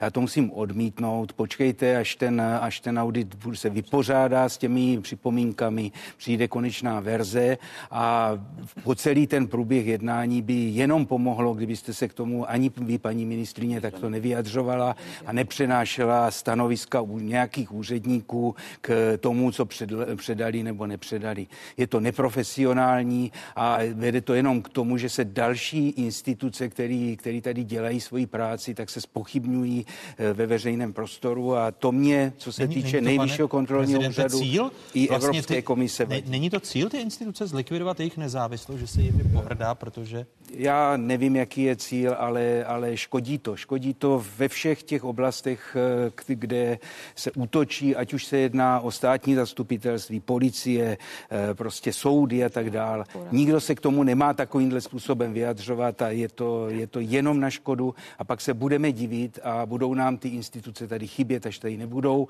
anebo budou dělat jenom to, co si budou přát nějací mocní někde nahoře.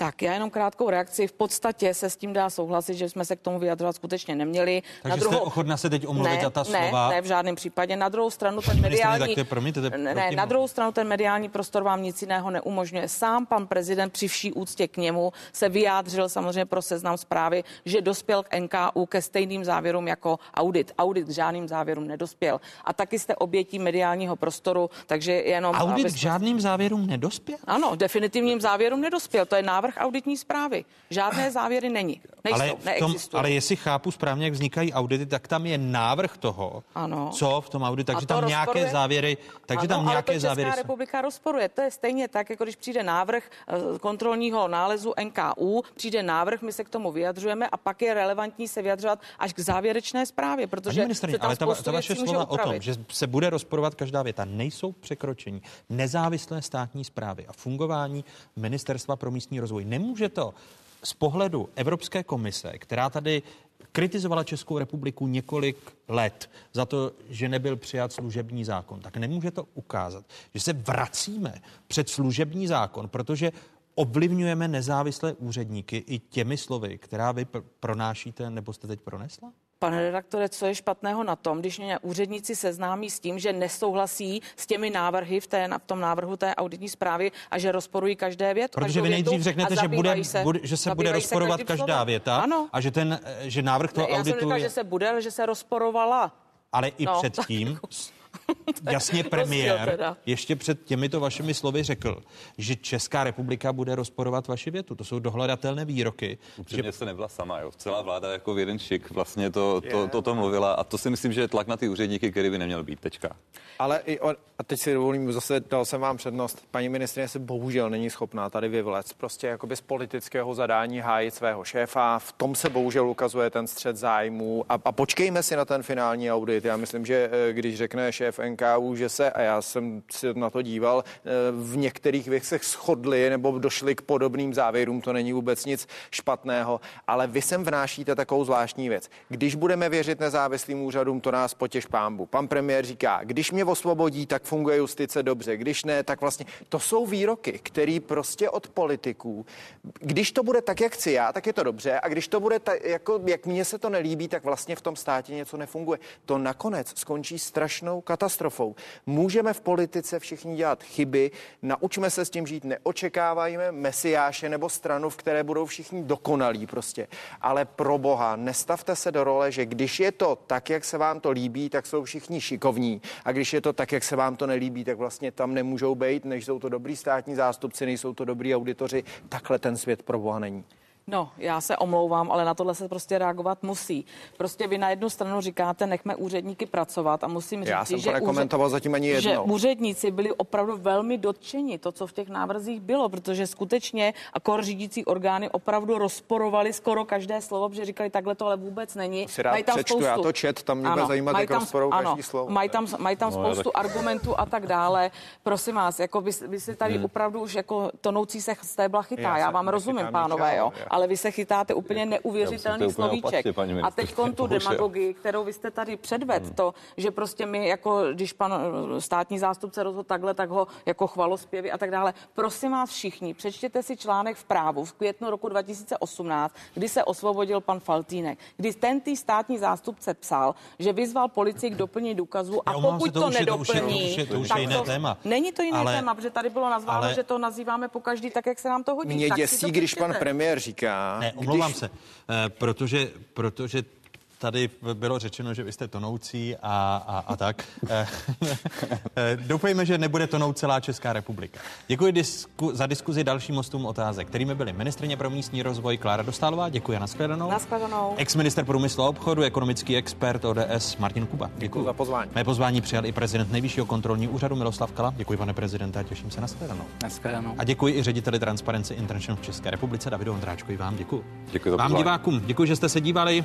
Přepis stejně jako e, zvukový záznam i video najdete na stránkách České televize. Tady jsou ty adresy. Hezký zbytek neděle, pokud možno, ve společnosti 24.